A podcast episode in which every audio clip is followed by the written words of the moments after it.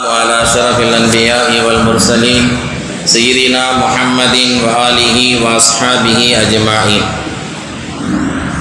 قال الله سبحانه وتعالى في القرآن العظيم والفرقان المجيد: سبحان الذي أسرى بعبده ليلا من المسجد الحرام إلى المسجد الأقصى الذي باركنا حوله لنريه من آياتنا إنه هو السميع البصير. அளவற்ற அருளாளனும் நிகரில்லாத அன்புடையோனுமாகிய அல்லாஹுவின் திருப்பெயரால் துவக்கம் செய்கிறேன். அல்லாஹுடைய சாந்தியும் சமாதானமும் அவன் தருகிற விலை மதிப்பில்லாத மஃபிரத்தும் பாவ மன்னிப்பும் நம் எல்லோரும் மீதும் என்றென்றும் நின்று நிலவட்டுமாகுக. கண்ணியமிக்க அல்லாஹுடைய நல்லடியார்களே, மெஹராஜ் என்று சொன்னால் ஏணி என்று பொருள். நம்ம வீட்டில் ஏணி பயன்படுத்துகிறோமா இல்லையா, அதுக்கு பேர் தான் ஏணி, மெஹராஜ்.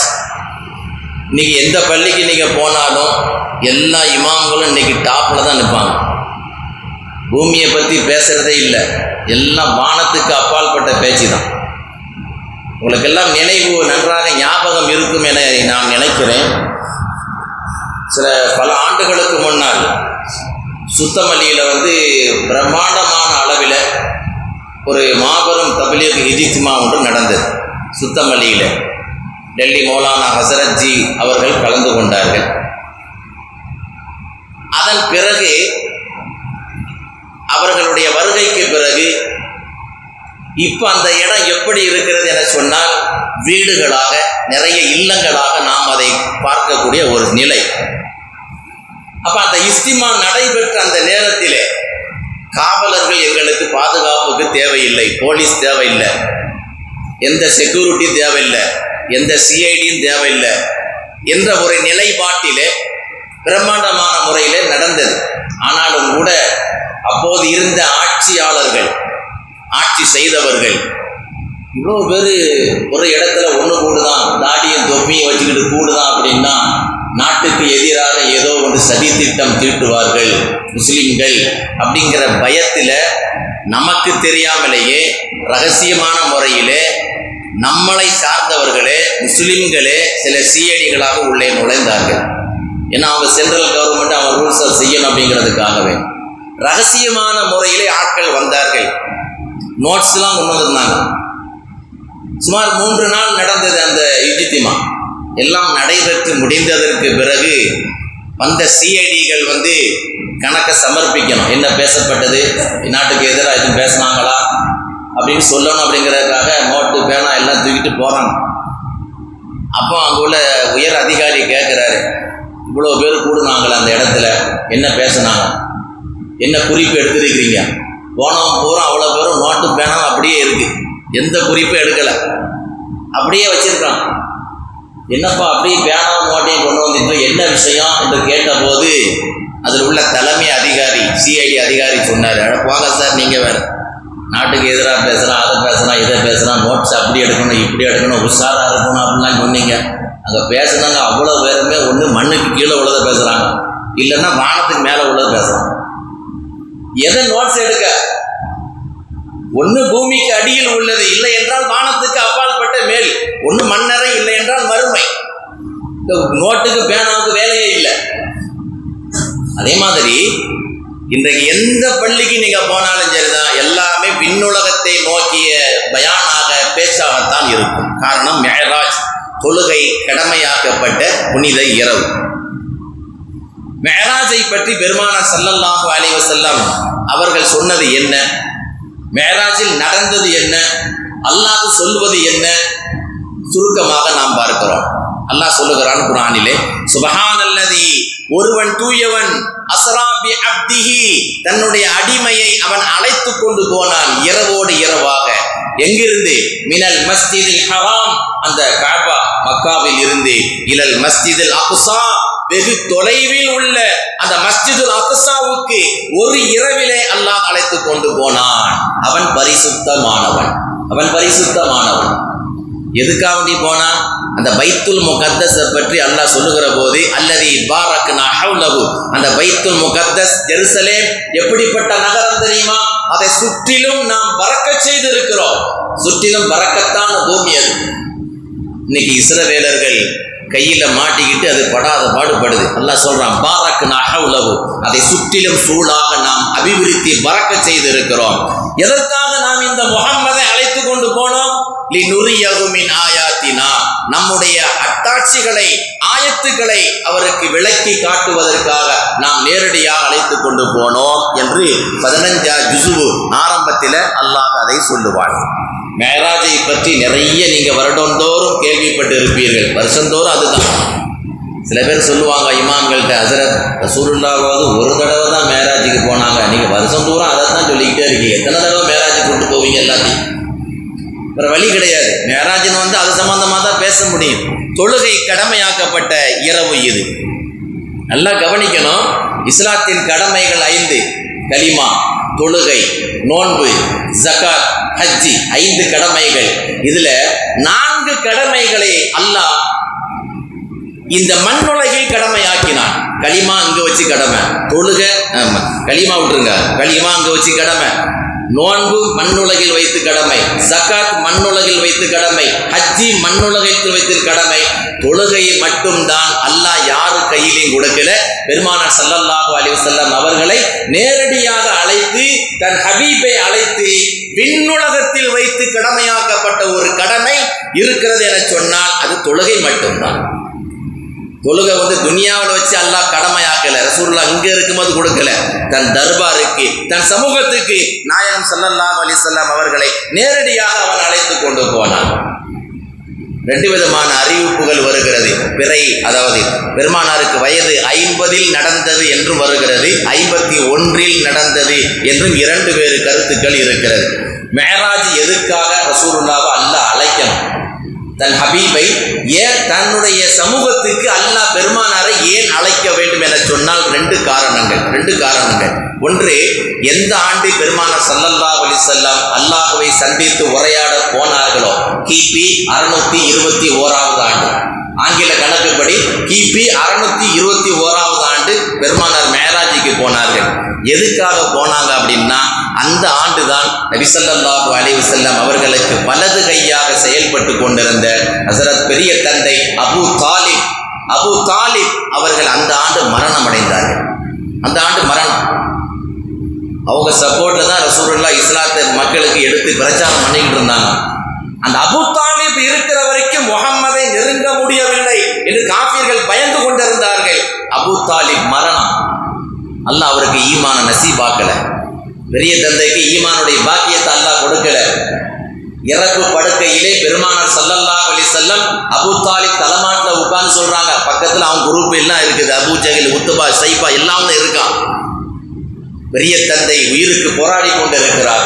தன்னுடைய பெரிய தந்தை இல்லையா, தந்தை அப்துல்லாவோடு பிறந்தவர் இல்லையா என்கிற பாச மிகுதியில ரசூலுல்லாஹ் வந்து சொல்றாங்க, பெரியவாப்பா, வணங்குவதற்கு தகுதியானவன் அல்லாஹ்வை தவிர யாரும் இல்லை என்று சொல்லுங்கள். முஹம்மது நான், என்னை கொண்டு ஈமான் கொள்ளுங்கள், கலிமா சொல்லி நீங்கள் இப்போது இஸ்லாத்தை ஏற்றுக் கொள்ளுங்கள், கடைசி வாய்ப்பு இது என்று சொன்ன போது அபூ தாலிப் இறப்பு படுக்கையில இருந்து யோசிக்கிறார். மகன் சொல்வதை நாம் ஏற்றுக்கொள்ளலாமா, கலிமா சொல்லி விடலாமா என்று யோசிக்கிறார். யோசிப்பதற்கு கூட அவகாசம் கொடுக்காமல் சண்டாளர்கள் Abu Jahl, Utba, Shaiba, Abu Lahab போன்றவர்கள்லாம் உட்கார்ந்து சொல்றாங்க, அபூ தாலிப், பையன் சொல்றதை கேட்காத, தம்பி மகன் சொல்றதை கேட்காத, நமது மார்க்கம் நேரான மார்க்கம், லாத்து உஸ்ஸா அந்த சாமிகளை நாம் வணங்கி கொண்டிருக்கிறோம், கலிமா சொல்லிடாத, முஹம்மதை ஏற்றுக்கொள்ளாதே. பக்கத்துல இருந்து சங்கு ஊதிக்கிட்டே இருக்கான். என்ன பண்றது? கடைசியில் அபூ தாலிப் சொன்னார், மகனே, இந்த மக்கள் எல்லாம் என்னை பழித்து பேசுகிறார்கள், இழித்து பேசுகிறார்கள், எனவே அந்த லாத்து உஸ்ஸாவை நான் இவ்வளவு ஆண்டு காலம் வணங்கி வந்தேனோ அந்த லாத்து உஸ்ஸாவையே நான் இறைவனாக ஏற்றுக்கொள்கிறேன். ரசூலுல்லாஹ் நபி, மகன் நபி, கலிமா சொல்லுங்க அப்படிங்கிறாங்க. இவர் இப்படி சொல்லுறாரு, அந்த லாத்து உஸ்ஸாவை நான் கடவுளாக வணங்குகிறேன், மகனே என்னை விட்டுவிடு, என்னை விட்டுவிடு அப்படிங்கிறார். ரசூலுல்லாஹ் மனசு கஷ்டம். எவ்வளவோ பேருக்கு கலிமா சொல்லி இஸ்லாத்தை தழுவும்படி சொல்லுகிறார்கள். பாப்பா கூட பிறந்த பெரித்தா நாயகம் கவலைப்பட்டார்கள். அல்லாஹ் உடனே ஸ்மார்ட்ல ஆயத்தை இறக்குகிறார். ஸ்மார்ட்ல ஆயத்தை இறக்குறான். இன்னக லா தஹ்தி மன் அஹ்பப்த முஹம்மத் நபியே ஹபீபே, நீங்க விருப்பப்பட்டவங்களுக்கெல்லாம் ஈமானை ஹிதாயத்தை கொடுத்து விட முடியாது. என்ன பெரிய வாப்பா என்ன கலிமா சொல்லுங்க முஸ்லிமா இருந்தா சொல்றீங்களா? லா தஹ்தி, நீ ஹிதாயத்தை நேர்வழி காட்ட முடியாது. மன் அஹ்பப்த, நீர் விரும்பியவர்களுக்கெல்லாம் ஹிதாயத்தை கொடுக்க முடியாது. வலாக்கின் அல்லாஹ் யஹ்தி மன் யஷா, அல்லாஹ் நாடியவர்களுக்கு தான் அந்த ஈமானை கொடுக்கிறான், இஸ்லாத்தில் அவன் இணைக்கிறான். அப்படின்னா ரசூலுல்லாஹ்வுடைய பெரித்தாவுக்கு கிடைக்காத அந்த கலிமா, அந்த ஈமான், அந்த இஸ்லாம் அல்லாஹ் நமக்கு பிச்சையாக போட்டிருக்காங்க.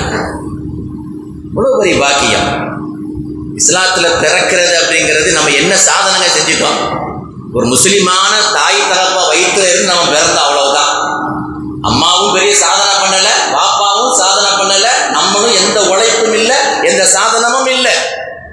அல்லாவா பார்த்து போட்ட பிச்சை தான் இது. நம்ம இஸ்லாத்திலேயே அல்லாஹ் பிறக்க வைத்திருக்கிறான். பெருமானார் ஸல்லல்லாஹு அலைஹி வஸல்லம் பெரிய தந்தைக்கு கிடைக்காத பாக்கியம் அது. அவர் இறந்துட்டார், கலிமா சொல்லாமல இறந்துட்டார். அப்படி இறக்கிற நேரத்தில் வந்து ரசூலுல்லாஹ் மனசு தாங்கலை, கண்ணீர் விட்டு அழுதார்கள். இப்படி குஃபுரில் போயிட்டார, சிறுக்கில் மௌத்தா போயிட்டார, பெரியத்தா அப்படின்னு கவலைப்பட்டு அந்த நேரத்தில் ரசூலுல்லாஹ் குனிஞ்சி சொன்னாங்களாம், அபூ தாலிப்ட சொன்னாங்களாம், இப்பவும் ஒன்று கெட்டு போகலை, ஒருவேளை நீங்கள் ஏற்றுக்கொண்ட அந்த லாத்து உஸ்ஸாவையே கடவுளாக வணங்கினாலும் உங்களுக்காக நபி என்கிற முறையிலே உங்கள் பாவம் மன்னிக்கப்படுவதற்கு அல்லாஹ்விடத்திலே நான் பிரார்த்தனை செய்வேன். இந்த பெரியத்தாங்கிற பாசம், உங்க பாவம் மன்னிக்கிறதுக்கு அல்லாஹ்ட்ட நான் வந்து பாவம் மன்னிப்பு தேடுவேன். நாங்க அடுத்து அல்லாஹ் ஆயத்தை உடனே இறக்கலாம் பாருங்க. உடனே அல்லாஹ் ஆயத்தை இறக்கலாம். நபியே, முஸ்ரிக்கீன்கள், குற்றவாளிகள், காஃபிர்கள் பிழை பொறுப்பதற்கு, பாவம் மன்னிப்பு தேடுவதற்கு உமக்கு எந்த அதிகாரமும் இல்லை. குடும்ப பாசம் பொங்கி வழியுதா? வெறித்தான உடனே நீங்க குஃபுர்லயே இறந்தாலும் உங்களுக்கு நான் என்ன செய்யும்? அல்லாட்ட பாவ மன்னிப்பு கேட்குறான்னு இருக்கு ஆயத்து. மஹாம்சாவா இல்லை, அந்த ஆயத்து ஞாபகத்துக்கு வரல. குஃபுர்ல இறந்துட்டாலும் பாவ மன்னிப்பு கேட்பேன்னு சொல்றீங்களே முஹம்மத், அந்த அதிகாரம் உனக்கு இல்லை. நம்ம இன்னைக்கு நிறைய பேரை பார்க்குறோம், எம்பி எம்எல்ஏக்கள் மாற்று மதத்தை சார்ந்தவர்கள் நம்மோடு அண்டி பழகுவார்கள், நெருங்கி பழகுவார்கள். அவர்கள் இறந்து விட்டால் அவர்களுடைய அடக்கத்துக்கு நம்ம போகணும். காபிர்களுடைய அடக்க ஸ்தலத்திலும் பெருமானார் ஸல்லல்லாஹு அலைஹி வஸல்லம் அடக்க நிகழ்ச்சியிலும் பெருமானார் கலந்திருக்கிறார்கள். தப்பு ஒன்றும் கிடையாது. அந்த நட்புறவு வேண்டும். நமக்கும் அவருக்கும் உள்ள வேறுபாடு என்ன? கலிமாவில் வேறுபாடு. ஆனா அதையே காரணம் சாட்டி நானும் அவரும் அப்படி க்ளோஸா பண்ணணும். ஹஜரத், இந்த எம்எல்ஏ இறந்துட்டாரு, அல்லாஹ் அவன் பாவத்தெல்லாம் மன்னிக்கணும், இவர் சொல்லக்கூடாது, அந்த ரைட்டு இல்லை நமக்கு, அந்த பாவத்தை அல்லாஹ் மன்னிக்கணும்னு இவன் தோற்றே கூடாது. காரணம் பெருமானாருக்கு அந்த அதிகாரத்தை அல்லாஹ் கொடுக்கலையே. அபூ தாலிப் அந்த ஆண்டு இறந்து விட்டார். காஃபிர்களுக்கெல்லாம் ஒரு பூஸ்ட் மாதிரி ஆயிட்டு, இவ்வளவு நாளா முகம்மதுக்கு வலது கை மாதிரி இருந்த அபூ தாலிப் இறந்து விட்டார். இனி நாம் முகம்மதை நெருங்கலாம், இந்த பிரச்சாரத்தை செய்ய விடாமல் தடுக்கலாம் என்ற முடிவோடு இருந்தார்கள். ரசூலுல்லாஹ் மனசு ஒட்டிச்சு போய் இடி விழுந்த மாதிரி உட்கார்ந்து இருக்கிறாங்க. சொல்லுவாங்கல்ல, ஒரு மனுஷனுக்கு சோதனை வந்தா அடுத்தடுத்து அல்லாஹ் சோதனையை கொடுத்துக்கிட்டே இருப்பான். இது ரசூலுல்லாஹ்வும் விதிவிலக்கு கிடையாது. அபூ தாலிப் இறந்து இருக்கிறார். கடைசி அந்த 5 நாள் கழியுது. அந்த துக்கத்தில் இருந்து, சோகத்தில் இருந்து பெருமானார் வெளியே வரவில்லை. 5 நாட்கள் கழிகிறது. அருமையான மனைவி, கிடைக்க முடியாத மனைவி, பொக்கிஷமாக இருந்த கதீஜா ரலியல்லாஹு அன்ஹா அவர்கள் வஃபாத். எப்படிப்பட்ட மனைவிங்க கதீஜா! அல்லாஹு அக்பர். நம்ம பேச வந்த சப்ஜெக்ட் வேற, மேராஜை பற்றி தான் பேசணும்னு இருந்தான். ஆனால் வெளியில இருந்து சில தாய்மார்களும் கேட்டுக்கொண்டு இருக்கிற காரணத்தினால் நம்ம ஆம்பளைகளோ எப்படியாவது பள்ளிக்குள்ள எங்கேயாவது வந்திருந்த பயான சுபூல வாரம், மஜர்ல வாரம் கேட்டுருவோம். தாய்மார்கள் விளங்கிக் கொள்ள வேண்டும் என்பதற்காக வேண்டி, கணவன் மனைவிக்கு மத்தியில் உள்ள உறவு எப்படி இருக்கணும் அப்படிங்கிறதுக்காக சின்ன ஒரு கோடிட்டு நான் காட்டுகிறேன். எப்படிப்பட்ட மனைவி தெரியுமா கதீஜா அம்மையார் ரலியல்லாஹு அன்ஹா அவர்கள்? நபி ஸல்லல்லாஹு அலைஹி வஸல்லம் அந்த அம்மாவோடு தான் 25 ஆண்டுகள் ஒரே மனைவியோடு வாழ்ந்தார்கள். கதீஜா அம்மா ரலியல்லாஹு அன்ஹா செல்வச்சீமாட்டி, மிகப்பெரிய செல்வந்த பெண் அவள். தன் சொத்துக்களை எல்லாம், பொருட்களை எல்லாம், செல்வங்களை எல்லாம் வாரி வாரி பெருமானார் ஸல்லல்லாஹு அலைஹி வஸல்லம் தீனுல் இஸ்லாம் மார்க்கத்தை பரப்புவதற்காக அள்ளி கொடுத்த வள்ளல். அந்த கதீஜா அம்மா ரலியல்லாஹு அன்ஹா அவர்கள் இறப்பு படுக்கையில் இருக்கிறார்கள். இறப்பு படுக்கையில் இருக்கிறார்கள். சரியா 5 நாள் தான். அபூ தாலிபுக்கும் கதீஜாவுக்கு கேப், இடைவெளி. பாத்திமா அம்மா ரலியல்லாஹு அன்ஹா சின்ன பிள்ளை, சின்ன வயசு பிள்ளை, தலைநாட்டில் உட்கார்ந்து அழுதுகிட்டு இருக்கு. பாத்திமா அம்மா தன் தாய் உயிருக்கு போராடி கொண்டு இருக்கிறாளே அப்படின்னு அழுதுகிட்டு இருக்கு. இப்போ கதீஜா ரலியல்லாஹு அன்ஹா சொல்றாங்க, பெருமானார் மஸ்ஜிதே நபவி பள்ளியில சஹாபாக்களோடு பேசி கொண்டு இருக்கிறார்கள். கதீஜா அம்மா பாத்திமாட்ட சொல்லி விடுறாங்க, பாத்திமா உங்க வாப்பாட்ட போய் சொல்லுமா, என் நிலைமை இப்படி இருக்கு, இன்னும் கொஞ்ச நேரத்தில் நான் இந்த உலகத்தை விட்டு பிரிந்து விடுவேன், பாப்பாட்ட போய் சொல்லுமா, என்னம்மா சொல்லணும்னு பாத்திமா அம்மா கேட்குறாங்க. கதீஜா அம்மா ரலியல்லாஹு அன்ஹா அவங்க சொல்கிறாங்க, நான் இறந்த பிறகு, என் ரூஹு போனதற்கு பிறகு என் கபூரில் நாயகம் ஸல்லல்லாஹு அலைஹி வஸல்லம் அவர்களுடைய தலைப்பாகை துணியை வைப்பதற்கு எனக்கு தருவாங்களான்னு கேட்டுவாங்கலாம். தலைப்பா துணியை ரசூலுல்லாஹ் பயன்படுத்திய தலப்பா துணியை எனக்கு தருவாங்களாம் கபூரில் வைப்பதற்கு என்று மகளே கேட்டு வா என்று பாத்திமா ரலியல்லாஹு அன்ஹா அவங்கள்ட்ட சொல்கிறாங்க. பாத்திமா ரலியல்லாஹு தஆலா சின்ன பிள்ளை, விவரம் அறியாத குழந்தை. அது நேராக ரசூல் ஸல்லல்லாஹு அலைஹி வஸல்லம் மஸ்ஜிதே நபவிக்கு ஓடி வந்து சொல்லுது, வாப்பா வாப்பா, இந்த மாதிரி முஹம்மது ரசூலுல்லாஹ் அல்லாஹ்வின் இறை தூதர் அவர்களே, அம்மாவுடைய ரூஹ் இந்த மாதிரி ஒரு நிலையில் இருந்துக்கிட்டு இருக்குது, நீங்கள் வாங்க, அது மட்டும் இல்லை அவங்க கபூரில் உள்ளே வைக்கிறதுக்கு உங்கள் தலப்பா துணியை தருவீங்களான்னு என்கிட்ட கேட்டு வர சொன்னாங்க என்று சொன்னபோது நாயகம் ஸல்லல்லாஹு அலைஹி வஸல்லம் அவர்கள் அதிர்ந்து விட்டார்கள். அதிர்ந்து விட்டார்கள். பாத்திமாட்ட உடனே அந்த சபையில் வச்சு சொன்னாங்க, பாத்திமா உன் தாய் என் ஆருயிர் மனைவி, அவள் கபூரில் வைப்பதற்காக என் தலைப்பா துணியம்மா கேட்டாங்க உன்னிட்ட. இல்லை இல்லை, என் ஆருயிர் மனைவிக்காக வேண்டி, அந்த செல்வச்சீமாட்டிக்காக வேண்டி என் சதையில் ஒரு பகுதியை வெட்டி கொண்டாலும் எடுத்துக்கொள். சதையை வெட்டி கூட கொடுப்பாங்க. சொன்னாங்க, உலகத்திலே எனக்கு அது போன்ற மனைவியை அல்லாஹ் எனக்கு இது யாரின் மூலமாக அல்லாஹ் தரமாட்டான், தரப்போவதும் இல்லை. 25 வருஷம் ஒரே மனைவியோடு வாழ்ந்தார்களே, எந்தவித பிணக்கம் இல்லை, எந்தவித சண்டை சச்சரவு இல்லை. ஆயிஷா ரலியல்லாஹு அன்ஹா இளம் வயது பெண்ணாக பெருமானார் ஸல்லல்லாஹு அலைஹி வஸல்லம் திருமணம் முடித்தார்கள். 6 வயதில் திருமணம். ஆயிஷா அம்மா அவர்கள் 9 வயதில் பருவ வயதை அடைந்தார்கள். 9 வயசுல தான் கணவன் மனைவியாக அவர்கள் இல்லறத்தில் இணைகிறார்கள். ஒரு நாள் ஆயிஷா ரலியல்லாஹு அன்ஹா அவர்கள் கல்யாணம்லாம் முடிஞ்சதுக்கு பிறகு பாத்திமா ரலியல்லாஹு அன்ஹா வந்து சின்னம்மாவை பார்க்குறதுக்கு ஆயிஷா அம்மா வீட்டுக்கு வர்றாங்க. பாத்திமா அம்மா வர்றாங்க. வந்த உடனே அந்த ஆயிஷா அம்மா என்ன இருந்தாலும் சக்கலத்துக்குள்ள கொஞ்சம் பிரச்சனை இருக்கத்தான் செய்யும். ரசூலுல்லாஹ் காலத்தில் இருந்துச்சு, மனைவிமார்களுக்குள்ளேயே இருந்தது. அந்த பாத்திமா அம்மா ஆயிஷா அம்மா வீட்டுக்கு ஒரு விஷயமா பார்க்க வந்த நேரத்திலே ஆயிஷா அம்மா வாய் சும்மா கிடக்காம பாத்திமா ரலியல்லாஹு அன்ஹா அவங்கள பார்த்து, வா வா கிளவி மகளே, வா கிளவி மகளே வான்னு சொல்லிட்டாங்க. ஒரு வார்த்தை, கிளவி மகளே வா, அதை உட்காரு அப்படின்ட்டாங்க. கிளவி மகளேன்னு சொன்ன உடனே பாத்திமாவை பார்த்து சொன்ன உடனே பாத்திமா ரலியல்லாஹு அன்ஹா அவர்களுக்கு அழுக வந்து, தான் அவங்க அம்மா இல்லை, அது கதீஜா.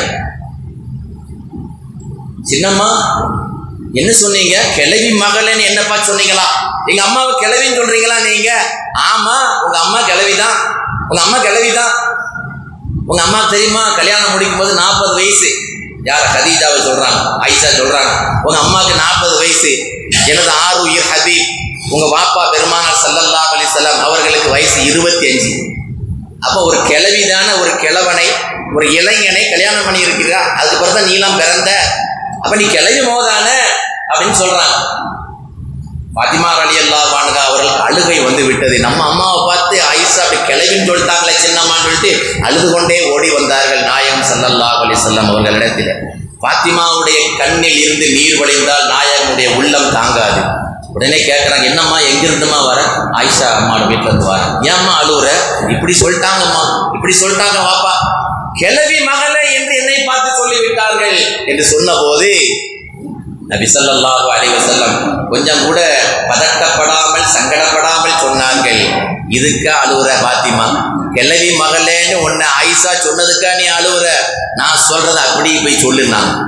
பிள்ளைக்கு ரசூலுல்லா சொல்லி கொடுக்குறாங்க, இப்படி சொல்லுன்னு சொல்லி கொடுக்குறாங்க. என்னன்னா நீ போய் அதே ஆயிஷாட்ட போய் நீ போய் சொல்லு, ஒத்துக்கிடுறேன், எங்கள் அம்மா கிளவிதான், எங்கள் அம்மா கிளவிதான், ஒத்துக்கிடுறேன். அதே இது நான் உங்கள்கிட்ட இப்போ கேட்குறேன், நீங்கள் 9 வயது இளம் குமரியாக இருந்தோம், 50 வயசு கிளவனை தானே கல்யாணம் பண்ணீங்க, மாற்றி கேளுன்னாங்க. பிள்ளைக்கு சொல்லி கொடுக்குறாங்க, 9 வயது இளம் குமரியாக இருந்தோம், 50 வயது உள்ள ஒரு கிழவனைத்தானே கல்யாணம் பண்ணீங்க, நீ போய் சொல்லுன்னாங்க. அப்படி நீ சொல்லவா அப்படின்னு பாத்திமா வெகுளித்தனமாக கேட்டார்கள். போய் சொல்லு அனுப்பிட்டாங்க. பாத்திமா ரலியல்லாஹு அன்ஹா அப்படியே வந்து சொன்னாங்க, நீங்கள் வந்து கொஞ்சம் வயசு பிள்ளையாக இருக்கும்போது 50 வயசு ரசூலுல்லாஹ் தான் கல்யாணம் பண்ணீங்க, அப்போ நீங்கள் கிழவனை தானே கல்யாணம் பண்ணியிருக்கீங்க, எங்கள் அம்மா மட்டும் கிழவின்னு சொல்கிறீங்க அப்படின்னு போய் சொன்ன உடனே பாத்திமா ஆயிஷா ரலியல்லாஹு அன்ஹா அவர்கள் கோபம் வந்து விட்டது.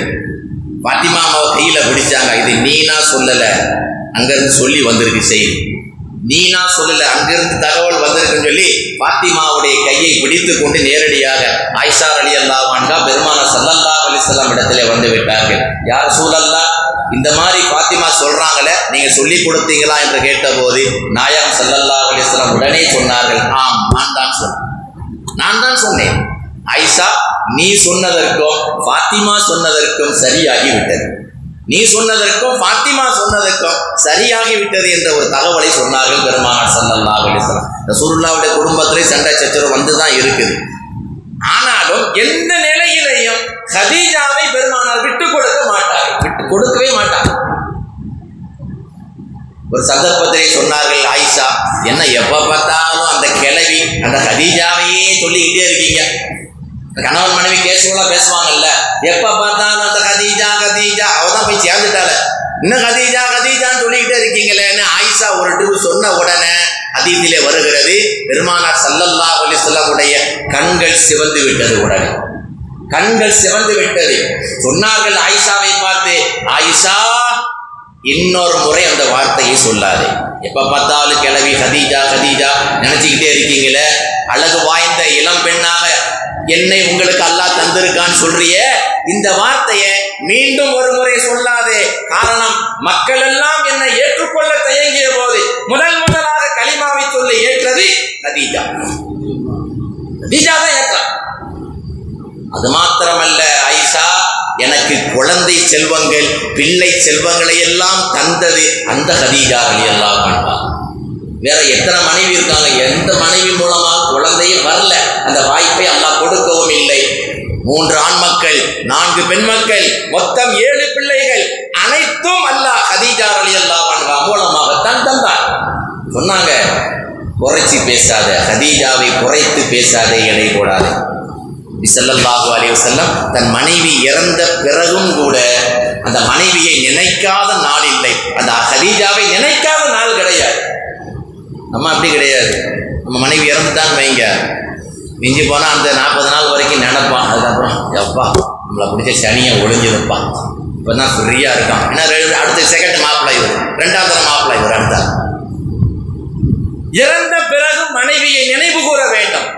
ஹதீஸ்ல இப்படியும் கூட வரும், நபி ஸல்லல்லாஹு அலைஹி வஸல்லம் அவர்கள் வீட்டிலே எப்பொழுதாவது ஆடு அறுக்கப்படுமானால் அந்த மாமிசங்களை கொஞ்சம் எடுத்து தங்களுடைய மற்ற மனைவிமார்களிடத்திலே கொடுத்து, அரிசி லூஹா இலா அஸ்திகாயி ஹதீஜா, இந்த இறைச்சிகளை என் மனைவி ஹதீஜாவுடைய தோழிகளுக்கு இதை கொண்டு போய் கொடுங்கள் என்று சொல்வார்கள். மறவாத பெருமானார் ஸல்லல்லாஹு அலைஹி வஸல்லம். அந்த ஹதீஜா அம்மா இறந்துட்டாங்க அந்த வருஷம். அதே வருஷம் அபூத்தாலிப் மரணம், 5 நாள் கழித்து கதீஜா மரணம். தொடர்படியாக ரெண்டுமே சரியான பலு, ஒருவர் உடல் வலிமை, இன்னொருவர் பொருளாதார வலிமை, இந்த ரெண்டும் போன சாஞ்ச உடனே நபி ஸல்லல்லாஹு அலைஹி வஸல்லம் அவர்கள் உள்ளம் அப்படியே உடைந்து போய்விட்டது. அடுத்தடுத்த அடி. பெருமானார் பிரச்சாரம் மேற்கொள்ளவில்லை, கலிமாவை எடுத்து சொல்லவில்லை. அப்படியே இடிஞ்சு போய் ஒரு இடத்துல அப்படியே உட்கார்ந்துட்டாங்க. சஹாபாக்கள் ஆறுதல் சொன்னாலும் கூட பாதிக்கப்பட்டவர் பெருமானார் ஸல்லல்லாஹு அலைஹி வஸல்லம். அல்லாஹ் பார்த்தான், தன் ஹபீப் பிரச்சாரத்திலே தடை ஏற்பட்டு இருக்கிறது, அவர் மனம் சுக்குநூறாக உடைந்து போய் இருக்கிறது. நாயகத்தை ஆறுதல் படுத்துவதற்காக, சந்தோஷப்படுத்துவதற்காக அல்லாஹ் ஏற்பாடு செய்த பயணம்தான் இந்த மேராஜ். இந்த மேராஜ் அல்லாஹ்வோடு நேரடியாக உரையாடுகிற அரும் பெரும் பாக்கியம் உலகத்திலே அல்லாஹ் எந்த நபிக்கும் அல்லாஹ் தரவில்லை, பெருமானார் ஸல்லல்லாஹு அலைஹி வஸல்லம் அவர்களை தவிர.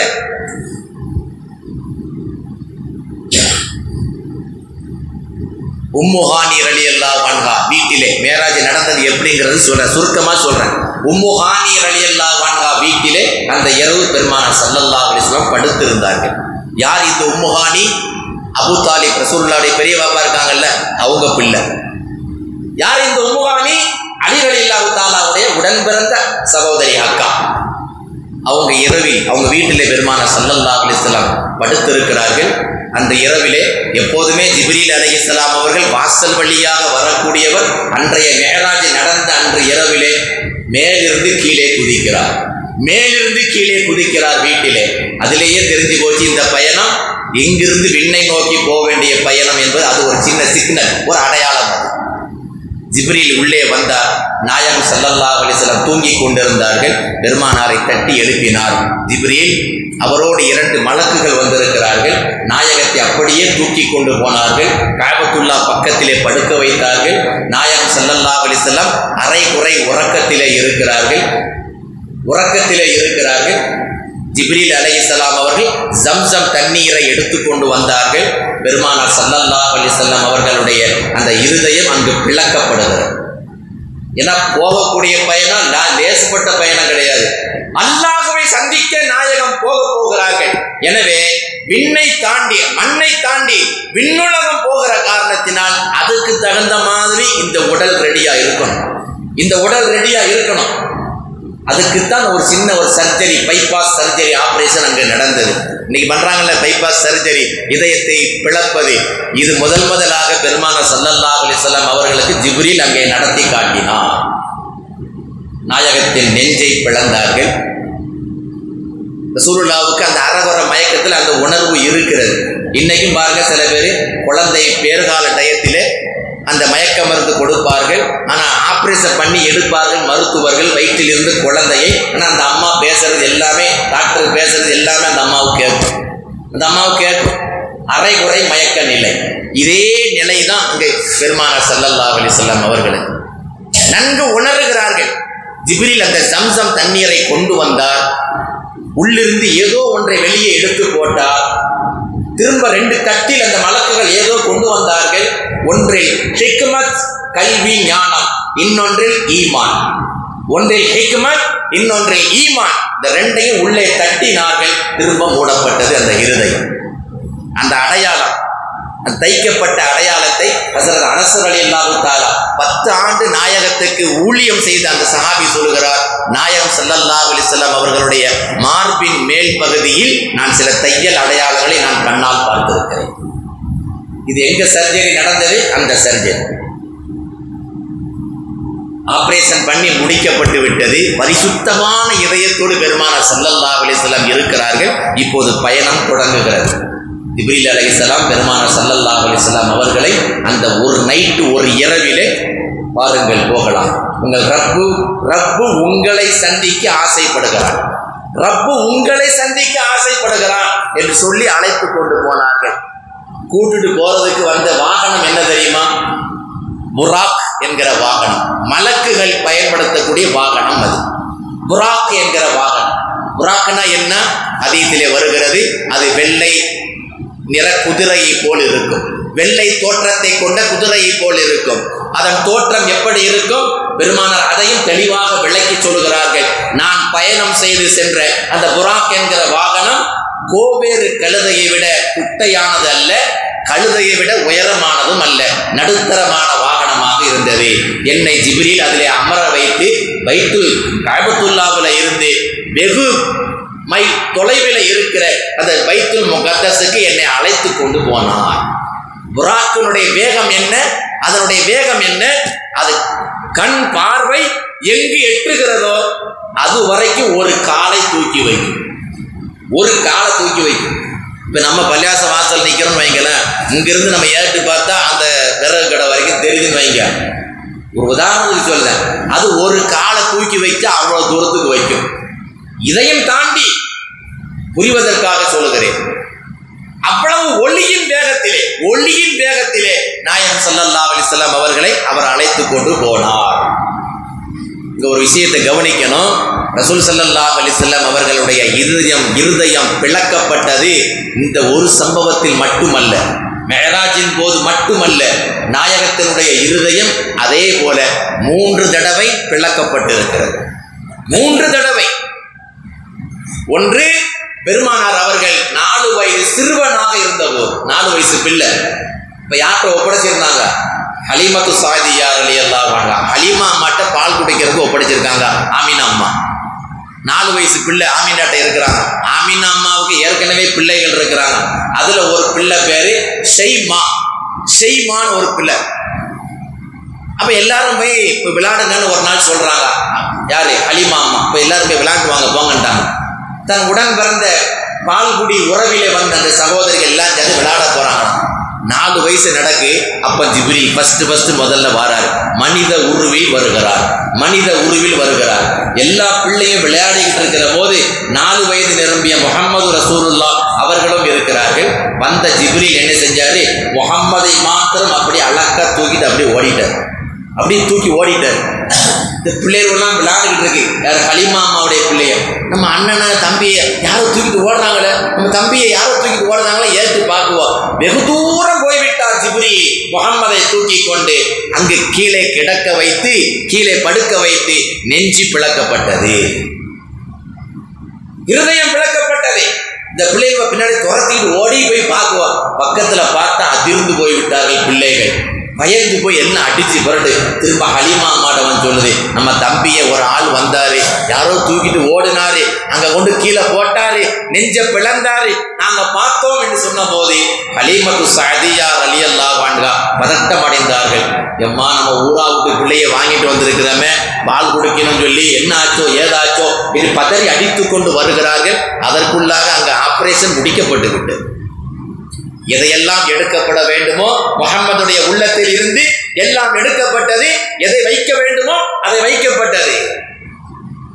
அப்பா கூட பதறி ஓடி வந்து ஹலீமா அம்மா முகம்மது முகம்மது என்று தூக்கி நெஞ்சோடு அணைக்கிறார்கள். அப்பொழுதும் பார்க்கிறார்கள் அங்கு அந்த தையல் போடப்பட்டிருக்கிறது. 4 வயசிலேயே பெருமானார் ஸல்லல்லாஹு அலைஹி வஸல்லம் அவர்களுக்கு அங்கு நடந்த சர்ஜரி ஆப்ரேஷன் 1. 2வது இந்த மெஹராஜ் பயணத்திலே. 3வது நபித்துவம் பட்டம், நபியாக ஆக்கப்படுகிற அந்த நேரத்திலே நாயகம் ஸல்லல்லாஹு அலைஹி வஸல்லம் உடைய இருதயம் பிளக்கப்பட்டது. இப்போ இங்கே சப்ஜெக்டுக்கு வரோம். இங்கேருந்து புறப்பட்டு கிளம்பி வந்தாச்சு. ஜிப்ரீல் புராக்கில் அழைச்சிக்கிட்டு வர்றார்.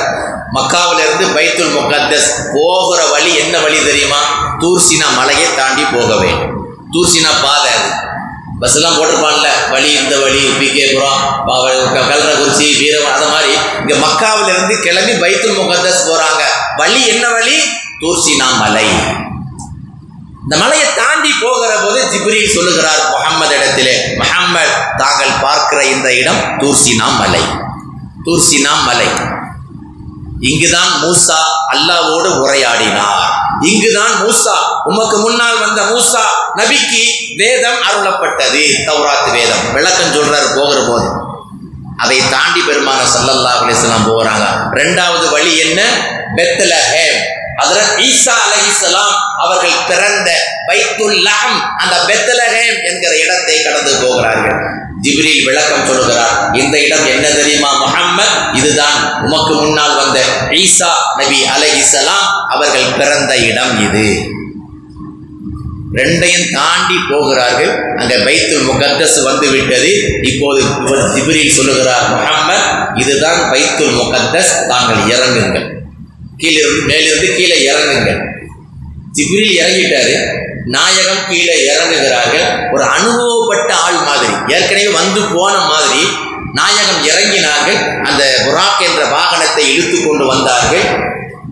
அங்கு ஒரு சங்கிலி ஒன்று இருந்தது, வளையம் ஒன்று இருந்தது. அந்த வளையத்திலே பெருமானார் ஸல்லல்லாஹு அலைஹி வஸல்லம் புராக்கு வாகனத்தை கட்டி போட்டார்கள். வரலாற்றில் எழுதுவார்கள், அந்த இடத்திலே தான் இதற்கு முன்னால் வந்த நபிமார்கள் வாகனங்களை எல்லாம் கட்டுவார்களா. கரெக்டா சொல்லி வச்ச மாதிரி புராக் என்கிற வாகனத்தை ஹஸரத் பெருமானார் ஸல்லல்லாஹு அலைஹி வஸல்லம் அந்த வளையத்தில் கட்டினார்கள். இன்றைக்கும் ஜியாரத்தை பல ஈராக்கு பல நாடுகளுக்கு போகக்கூடியவர்களுக்கு தெரியும், இன்னைக்கும் அந்த பைத்துல் முகத்தஸிலே அந்த வளையம் இன்னைக்கும் இருக்கு. நாயகம் புராக் என்ற வாகனத்தை கட்டிய அந்த வளையம் போகிறவங்களுக்கெல்லாம் அது அங்கே உள்ள உங்க விளக்கம் சொல்லுவாங்க, இந்த வளையம் இருக்கிறது இதுதான் பெரிய வளையம். நம்ம நினைக்கிற மாதிரி கையில் போடுற காப்பு மாதிரிலாம் இல்லை, மகாங்கல்லாம் அது அவ்வளோ பெரிய வளையம். அதில் தான் இந்த புராக் என்கிற வாகனத்தை நாயகம் ஸல்லல்லாஹு அலைஹி வஸல்லம் அவர்கள் கட்டினார்கள். வந்தாச்சு பைத்துல் முகத்தஸ். வந்ததற்கு பிறகு இப்ப ஜிப்ரீல் அலைஹிஸ்ஸலாம் சொல்லுகிறார்கள், இங்கிருந்து புராக்கு இல்லாமல் நாம் வேறொரு வாகனத்தில் பயணிக்க வேண்டும். ஹதீஸிலே எழுதுவார்கள், ஹஸரத் சையீதினா ஜிப்ரீல் அலைஹிஸ்ஸலாம் அவர்களுக்கு 600 ரெக்கைகள் உண்டு. அவருக்கு 600 ரெக்கைகள். 2 ரெக்கையை மாத்திரம் துன்யாவில் விரித்து விட்டால் துன்யா இருண்டு போய்விடும், உலகம் இருண்டு போய்விடும். 2 ரெக்கை தான் நான் சொல்றேன், அவருக்கு அல்லாஹ் 600 ரெக்கைகளை கொடுத்திருக்கிறார். ஜிப்ரீல் அலைஹிஸ்ஸலாம் அவர்களை முழு தோற்றத்திலே இந்த மேராஜ் இரவிலே நாயகம் ஸல்லல்லாஹு அலைஹி வஸல்லம் பார்த்தார்கள். அந்த பாக்கிய பெருமானாருக்கு அல்லாஹ் கொடுத்தான், முழு தோற்றத்திலே பார்த்தார்கள். அங்கிருந்து போகிறார்கள், விண்ணை நோக்கி போகிறார்கள். விண்ணை நோக்கி பயணம் ஆரம்பமாகிறது. போயாச்சு பல மைல், ஆயிரக்கணக்கான லட்சக்கணக்கான மைல்கள் தாண்டி ஒளியின் வேகத்திலே பயணம் போய்கொண்டிருக்கிறது. இதெல்லாம் என்ன ராக்கெட்டுங்கிறீங்க, ராக்கெட்டு வேகம்னா சுச்சிப்பி ஒன்றும் கிடையாது. இந்த பயணத்துக்கு முன்னால் அதிபயங்கர வேகத்தில் போகிறது. போறவர் யாரு? மலக்குல கூட்டு போறாரு. மலக்கு மட்டுமல்ல, மலக்குகளின் தலைவர் ஜிப்ரீல் அலைஹிஸ்ஸலாம். போயாச்சு முதல் வானம். நம்ம பார்க்கறது வானமே கிடையாது, மேகம். அது முதல் வானம். போய் சேர்ந்து விட்டார்கள் பெருமானாரும் ஜிப்ரீலும். வாசல் பூட்டப்பட்டு இருக்கிறது, கதவு முதல் வானத்திலே சாத்தப்பட்டு இருக்கிறது. ஜிப்ரீல் தட்டுகிறார் கதவை. ஏன்னா அவரு அதுக்கு அந்த ஏரியா பழக்கமான ஏரியா தானே அவருக்கு, அவர் அங்கேயே தான் சுத்திக்கிட்டே இருக்கிறார். தட்டுகிறார், உள்ளிருந்து குரல் வருகிறது, மன் தக்கல் பா. புகாரி முஸ்லிமிலே தெளிவான ஹதீஸ் இருக்கிறது. உள்ளிருந்து குரல் கொடுக்கிறார்கள், மன் தக்கல் பா. வாசலை தட்டுறது யாரு? யார் தட்டுகிறார்? அன ஜிப்ரீல். ஜிப்ரீல் அலைஹிஸ்ஸலாம் சொன்னார், அன ஜிப்ரீல், நான் ஜிப்ரீல் வந்திருக்கிறேன். அடுத்து உள்ளிருந்து வெளியே யார் நிக்காங்கன்னு பார்க்காமலே அந்த உள்ள இருக்கிற ஆள் சொல்றாரு, உம்மோடு வந்திருப்பது யார்? உம்மோடு வந்திருப்பது யார்? இன்னைக்கு நம்ம பார்க்குறோமா இல்லையா, வீட்டில் அழகான சைஸில் கண்ணாடி போடலாம். வெளியிருந்து உள்ளே பார்த்தா உள்ளே எவன் நிற்கான்னு தெரியாது, ஆனால் உள்ளேருந்து அவன் பார்த்தா வெளியே உள்ள ஆள் பூரா தெரியும். இன்னைக்கு டிசைன் கண்ணாடி. இதுதான் அங்கே நடந்தது. வெளியே நிற்கிற 2 பேரும் உள்ளவருக்கு தெரியுது, ஆனால் கதவு திறக்கப்படலை. உம்மோடு வந்திருப்பது யார்? ஜிப்ரீல் அலைஹிஸ்ஸலாம் சொன்னார்கள்,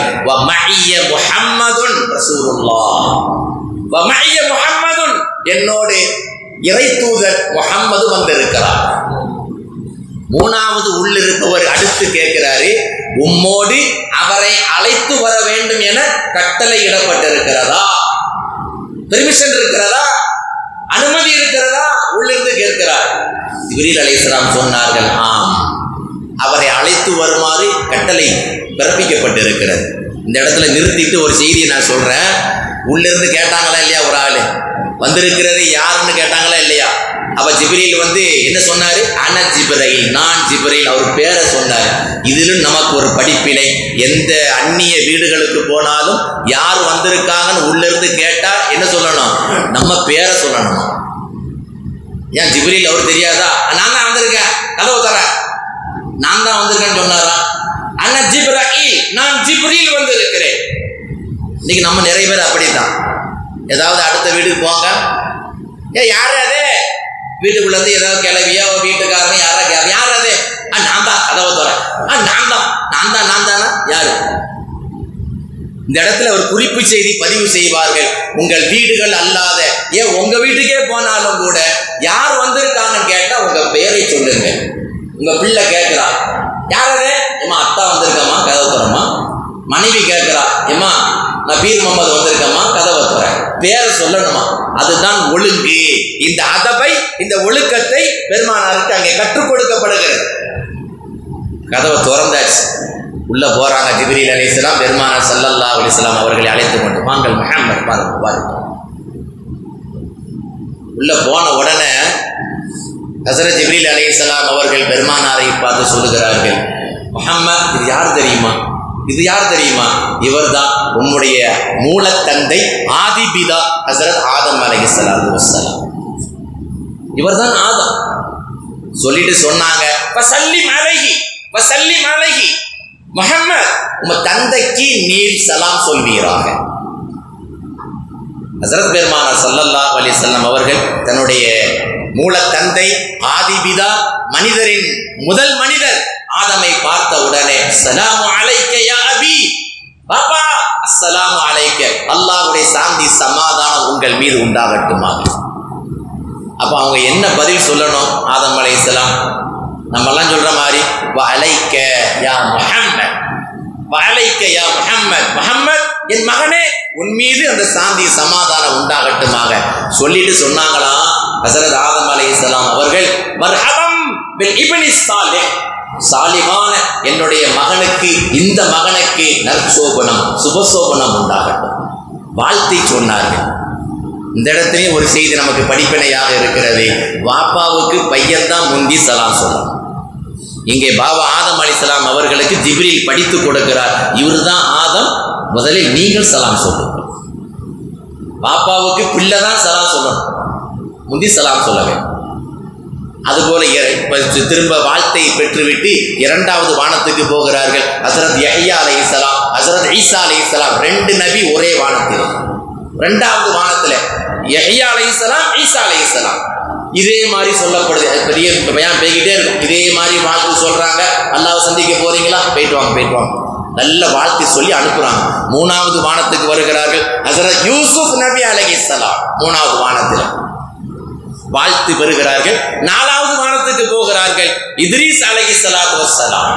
ஐந்தாவது வானத்துக்கு போகிறார்கள் ஹாரூன் நபி அலைஹிஸ்ஸலாம், மூசா அலைஹிஸ்ஸலாவுடைய அண்ணன், கூட பிறந்த அண்ணன், அவரும் நபி, அங்கே அவர்கள் இருக்கிறார்கள். ஆறாவது வானத்துக்கு போறாங்க, இங்கதான் சர்ச்சை பிரச்சனையே வரும். அஞ்சு வானம் கடந்து போயிட்டாங்க, எல்லா நபியும் வாழ்த்து சொல்லி சொல்லி மாஷா அல்லாஹ் போயிட்டு வாங்க போயிட்டு வாங்க அனுப்புறாங்க. ஆறாவது வானம் வருது, பிள்ளைங்க பிடிச்ச ஆளு ஹஸரத் மூசா அலைஹிஸ்ஸலாத்து வஸ்ஸலாம், மூசா நபி அங்கே ஆறாவது வானத்தில் இருக்கிறார்கள். பெருமானார் ஸல்லல்லாஹு அலைஹி வஸல்லம் இடத்திலே ஜிப்ரீல் அலைஹிஸ்ஸலாம் சொன்னார்கள், இவர் யார் தெரியுதா?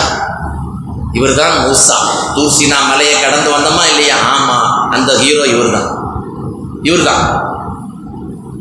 உடனே சலாம் சொன்னாங்க, அவரு பதில் சலாம் சொன்னாரு, ரொம்ப வாழ்த்துக்கள் அப்படி இப்படின்னு வாழ்த்துலாம் வாழ்த்துனாரு. அல்லாஹ் பார்க்க போறீங்களா? ஆமாம் அல்லாஹ் கூப்பிட்டுக்கா போகிறேன், துவா செஞ்சு அனுப்புங்க, வாழ்த்து சொல்லி அனுப்புங்கன்னாங்க. சரின்னு வாழ்த்து எல்லா நபியும் சொல்கிற மாதிரி சொல்லிட்டாரு. அதை விட்டு வெளியே வர்றாங்க, நானாவது வானத்தை கடந்து வெளியே வருகிற போது ஓன்னு அழ ஆரம்பிச்சுட்டாரு. யாரு? ஹஸரத் மூசா அலைஹிஸ்ஸலாம். ஹஸரத் மூசா அலைஹிஸ்ஸலாம் மூசா அழுது விட்டார். உடனே என்னடா நல்லா தான் போயிட்டு வாங்கன்னு சொன்னாங்க, இப்ப திரும்ப அழுகுறாரு அப்படின்னு சொல்லிட்டு பெருமானார் ஸல்லல்லாஹு அலைஹி வஸல்லம் திரும்ப ஜிப்ரீல் கூட்டு வர்றாங்க. மூசா அழுகுறாங்களே, அப்போ ஹஸரத் ஜிப்ரீல் அலைஹிஸ்ஸலாம் கேட்கிறார்கள், லீம தபிக்கியா மூசா, மூசா ஏன் அழுகிறீர், ஏன் அழுகிறீர்? அப்பனா சொன்னாங்களாம் ஹஸரத் மூசா அலைஹிஸ்ஸலாம் அவர்கள், நான் வேற ஒன்று நினைச்சி பொறாமையினாலெல்லாம் ஒன்று அழலை, நான் எதுக்கு அழுகிறேன்னு தெரியுமா? நான் நபியாக உலகத்தில் இருந்த காலத்தில் எனக்கு அல்லாஹ் சொன்ன ஒரு செய்தி ஞாபகம் வந்தது. மூசா சொல்றாங்க, உலகத்தில் நபியாக இருந்தபோது அல்லாஹ் எனக்கு சொன்ன ஒரு செய்தி என்னவென்றால், மூசாவே உம்முடைய கூட்டத்தார்கள் சுவனம் போவதை விட, உம்முடைய கூட்டத்தார்கள் எண்ணிக்கை எவ்வளவோ அவர்கள் சுவனம் போவதை விட முஹம்மது என்று ஒரு இறை தூதர் வருவார், அவருடைய உம்மத்திலே பெருங்கூட்டம் சுவனம் போகும், பெருங்கூட்டம். அந்த இளைஞர் இவரா, அந்த இளைஞர் இவரா, அவருக்கு இந்த பாக்கியமா என்று நினைத்து என்னை அறியாமலே அழுகை வந்துவிட்டது என்று சொன்னார்கள் ஹஸரத் மூசா அலைஹிஸ்ஸலாத்து வஸ்ஸலாம் அவர். கடந்தார்கள், ஏழாவது வானத்துக்கு வருகிறார்கள். அங்கே ஹஸரத் இப்ராஹிம் நபி அலைஹிஸ்ஸலாத்து வஸ்ஸலாம் அவர்களை பார்க்கிறார்கள். ஏழாவது வானத்துல இப்ராஹிம் அலைஹிஸ்ஸலாம், முதலாவது வானத்துல ஆதம் அலைஹிஸ்ஸலாம் பார்த்தார்கள், உரையாடினார்கள், வாழ்த்தை பெற்றார்கள், அதை கடந்து போகிறார்கள். சிதறத்துல் முன்தஹா, 7 வானங்களை கடந்து சிதறத்துல் முன்தஹா என்ற ஒரு இடம் வருகிறது. குர்ஆன்லயும் அந்த பேர் வருது, சிதறத்தில் இந்த சிதறத்தில் முன்தஹா, சிதறத்துல் முன்தஹான்னு ஒரு இடம் வருது. அந்த இடம் வந்த உடனே ஹஜ்ரத் ஜிப்ரீல் அலைஹிஸ்ஸலாம் அவர்கள் சொன்னார்கள், முஹம்மத், நான் என்னதான் வானவர்களுடைய தலைவனாக, மலக்குகள் தலைவனாக இருந்தாலும் கூட எனக்கென்று அனுமதிக்கப்பட்ட இடம் இதுவரையும் தான். அனுமதிக்கப்பட்ட இடம் ஒரு எல்லை இருக்குங்களா, இது கண்டி தாண்டி வரக்கூடாது, அந்த எல்லை இதுதான். பெருமானார் ஸல்லல்லாஹு அலைஹி வஸல்லம் அவர்களுக்கு திடுதிப்புன்னு கொலையெல்லாம் நடுங்கி போச்சு. அடப்பாவி, திடீர்னு நம்ம ஒரு ஆளை கூட்டு போய் ஒரு காட்டுக்குள்ளே விட்டு இதுக்கு மேலே நான் வர முடியாது, நீ தனியாக தான் போகணும் அப்படின்னு சொன்னால் எப்படி இருக்கும் நமக்கு? அதே நிலை தான், இதுக்கு மேலே நான் வர முடியாது, அவ்வளோ தூரம் கூட்டு வந்தவர், இங்கேருந்து அதை தாண்டி இதை தாண்டி 7 வானம் தாண்டி சிதறத்துல் முன்தஹா வந்துட்டு இப்போ கையை விட்டார், இதுக்கு மேலே முடியாது பாபா, நீங்கள் தான் போகணும். அது என்ன சிதறத்துல் முன்தஹா என்கிற இடம்? நாயகம் ஸல்லல்லாஹு அலைஹி வஸல்லம் அதையும் நமக்கு வர்ணிக்கிறார்கள். அங்கு நான் சில மரங்களை கண்டேன், அந்த இடத்திலே சில மரங்களை கண்டேன், அதனுடைய பழங்கள் எல்லாம் பெரிய பெரிய மண்பானை சட்டிகளை போல் இருந்தது, அதனுடைய இலைகள் எல்லாம் யானையினுடைய காதுகளை போல பெரிது பெரிதாக இருந்தது. அந்த இடம் வந்தவுடன் நம்ம ஆள் கட்டி விட்டார் ஜிப்ரீல் அலைஹிஸ்ஸலாம், நீங்கள் செல்லுங்கள், ரப்பை சந்தியுங்கள், பேசுங்கள், உரையாடுங்கள். நாயகம் ஸல்லல்லாஹு அலைஹி வஸல்லம் அவர்கள் நடுங்கிக் கொண்டு, யாருக்குமே பயம் இருக்குமா இருக்காதா? துனியாவிலே நம்ம இவ்வளவு பயப்படுறோமே, இருட்டில் நடந்து போறதுக்கு நம்ம சாவுறோமே, பயப்படுறோமே, எவ்வளோ பெரிய ஒரு தரஜா உயர்ந்த அந்தஸ்து, எவ்வளவு தடைகளை தாண்டி போயிருக்கிறார்கள். ஹதீஸிலே வருகிறது, ஹஸரத் பெருமானார் ஸல்லல்லாஹு அலைஹி வஸல்லம் அவர்கள் சிதறத்துல் முன்தஹா என்ற அந்த இடத்தை தாண்டி 70,000 திரைகளை தாண்டி போனார்கள். அவர் 70,000 திரைகளை தாண்டி அல்லாஹ்வுடைய தர்பார், அல்லாஹ்வுடைய சன்னிதானத்துக்கு வந்து விட்டார்கள். அல்லாஹ்வுக்கு உருவம் கிடையாது, லம் யலித் வலம் யூலத், அல்லாஹ் ஒரு ஒளி, அல்லாஹ் நூறு ஸமாவாத்தி வல் அர்த், அல்லாஹ் என்பவன் யார் தெரியுமா? வானங்கள் பூமியினுடைய ஒளி, அவன் பிரகாசம். அந்த இடத்துக்கு வந்துட்டாங்க. வீட்டில் வந்தவுடன் நம்ம ஒரு விருந்தாளியை பார்க்க போறோம்னு வைங்களேன், முதல்ல நம்ம வீட்டுக்காரங்க தான் சலாம் சொல்லணும், அப்படிதானே? நம்ம ஒரு வீட்டுக்கு விருந்தாளியா போறோம், அவங்க கூப்பிட்டுருக்காங்க நம்மள, நம்ம வீட்டுக்கே வரவே மாட்டீங்களா வாங்கல, நம்ம போறோம்னு வைங்களேன், அவங்க தான் நின்று வர வைக்கணும், வாங்க வாங்க வாங்க வாங்க வாங்க. இப்ப விருந்தாளியாக போயிருக்கிறார்கள் நாயகம் ஸல்லல்லாஹு அலைஹி வஸல்லம். யார் வரவேற்க வேண்டும்? அல்லாஹ் வரவேற்க வேண்டும், அவன் பிரியப்பட்டு தான் கூப்பிட்டு இருக்கிறான். வைத்தாங்க பெருமானார் ஸல்லல்லாஹு அலைஹி வஸல்லம் நடுக்கத்தோடு போகிறார்கள்.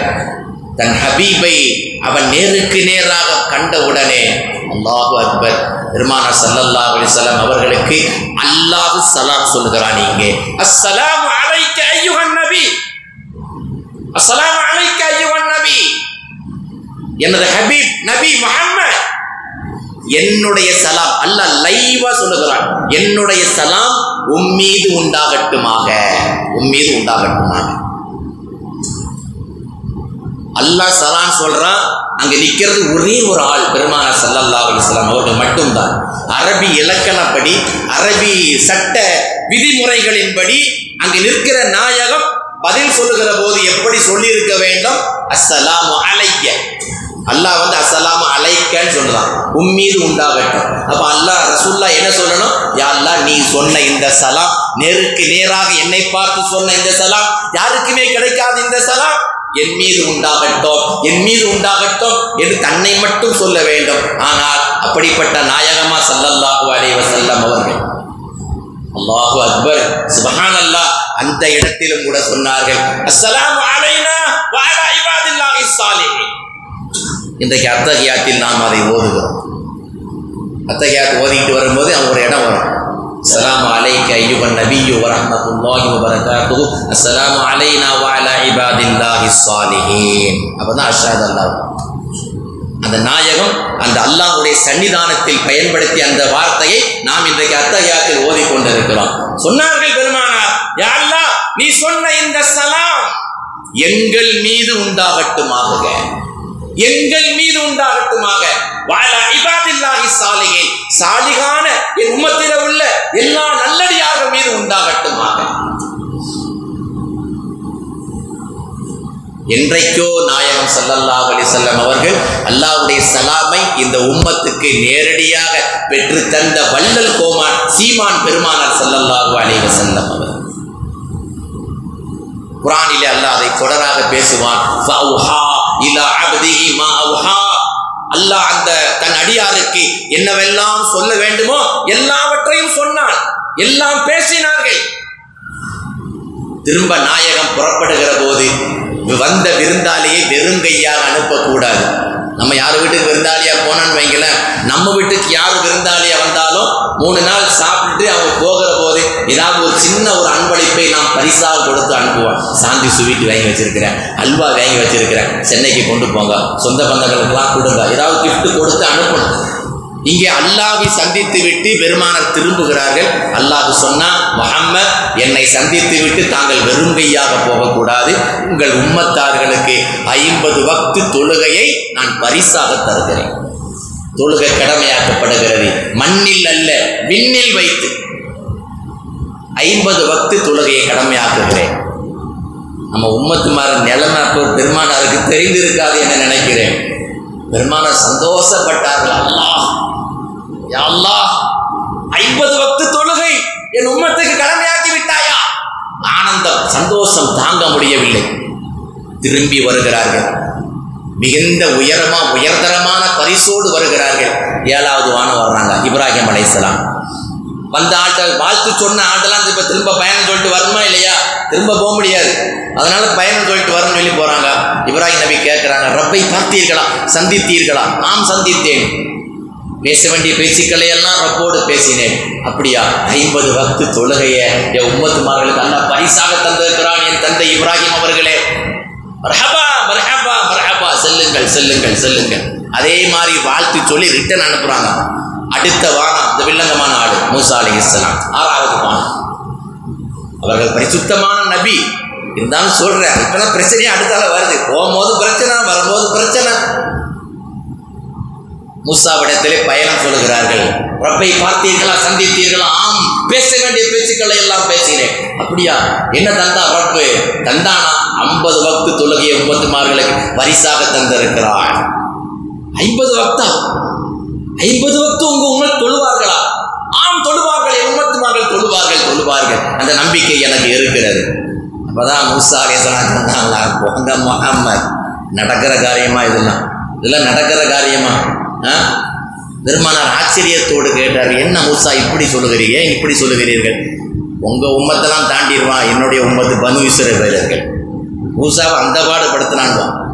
குரான் நெடுகிலும் அல்லா சொல்லுகிறான், பனு இஸ்ரவேலர்கள் மூசாவுடைய கூட்டத்தாரே சொன்னாங்க, கூச்சமில்லாமல் சொன்னாங்க. மூசா அலைஹிஸ்ஸலாம், உங்க உம்மத்து மேல நம்பிக்கை வச்சு 50 வக்தை வாங்கிட்டு வந்துட்டீங்க, ஆனால் இந்த 50 வக்தை உங்கள் உம்மத்துமார்கள் தொழ மாட்டார்கள். ஹதீஸ்ல வருகிறது, புகாரியிலே, இன்ன உம்மத்தக, நிச்சயமாக முஹம்மத் உம்முடைய உம்மத்துமார்கள், லா தஸ்ததீஉ 50 ஸலாத்தின் குல்ல யௌமி, ஒவ்வொரு நாளும் 50 நேர தொழுகையை தொழுவதற்கு சக்தி பெற மாட்டார்கள், சக்தி இல்லை.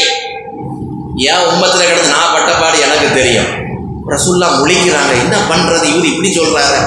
எல்லாரும் வாழ்த்து சொன்னாங்க, இப்ராஹிம் நபிலாம் இவர் இப்படி சொல்றாரு. மூசா அடுத்து சொல்றாரு, பிரெயின் வாஷ் பண்றாரு. அடுத்தால திரும்ப செல்வீராக, கொஞ்சம் குறைத்து வாங்கி வாருங்கள், குறைச்சு வாங்க, ரொம்ப வாங்க, இவ்வளோ நெருக்கமா உங்களோட பேசிட்டான்ல, இதையும் செய்வான் வாங்க. பெருமானார் ஸல்லல்லாஹு அலைஹி வஸல்லம் மீண்டும் போகிறார்கள். 10 குறைக்கப்படுகிறது. வரலாறு நீளமானது. 10 குறைக்கிறான் அல்லா. எல்லாம் இப்படி மூசா சொல்றாரு, இப்படி அவர் பட்ட அனுபவத்தெல்லாம் என்கிட்ட பேசிட்டாரு, என் உம்மத்துமார் நம்பிக்கை வச்சு தான் 50 வாங்கிட்டு கீழே வந்தேன், இப்படி ஒரு இதெல்லாம் எனக்கு கொஞ்சம் டவுட்டாக தான் இருக்குது, கொஞ்சம் குறைச்சி கொடுத்தா நல்லா இருக்குமே. அல்லா உடனே 10 குறைச்சிட்டான். சட்டார்னு ஆடி தள்ளுபடி, 10 குறை முடி 40 வக்து தொழுகை கடமை நான் ஒவ்வொரு நாளும். இப்படியே போயிட்டு போயிட்டு வாராங்க. கடைசியில் 10 தான் இருக்குது கையில். இப்போ 50 கழுதை தேஞ்சி கட்டெரும்பு ஆச்சுக்கிற மாதிரி எல்லாம் போய் 50ல் வந்தது 10ல் வந்து நிற்கிது. விடலை மூசா அலைஹிஸ்ஸலாம். மூசா விடலை. முகமது இப்போது எவ்வளவு? 10 வக்து, 10 வக்து போதும் போதும், 10 வக்து போதும். இதையும் தொழ மாட்டாங்க உம்மத்துமாரி, இதையும் தொழ மாட்டார்கள், சக்தி பெற மாட்டார்கள், குறைத்து வாங்கி வாருங்கள். பெருமான ஸல்லல்லாஹு அலைஹி வஸல்லம் மீண்டும் போகிறார்கள், அல்லாஹ் 5ஆக குறைக்கிறான். 10 குறைச்சா 1 இருக்காத, பூஜ்ஜியம் ஆயிருமே, 1 இல்லாமல் போயிருமே. அடுத்த 5 வக்து சொல்லிட்டு கருணை மிக்க ரஹ்மான் அர்ஹமுர் ரஹீமீன் அல்லாஹ் சொல்லுகிறான், முஹம்மதிடத்திலே முஹம்மத் 50 வக்து தொழுகையை முதலில் கடமையாக்கினேன். 5 வக்து உமது உம்மத்துமார்கள் தொழுதால் 50 வக்து நன்மையை நான் கொடுத்து விடுகிறேன். 1க்கு 10 அல்லாஹ் தந்தா அப்படிதான் தருவான். 1க்கு 10 5ஐ தொழுதான் அவர்களுக்கு 50 வக்து தொழுகை நான் நன்மை கொடுத்து விடுகிறேன். முஹம்மத் சஞ்சலப்பட வேண்டாம், கவலைப்பட வேண்டாம். இந்த இடத்துல கவனிக்கணும் ஒரு செய்தி.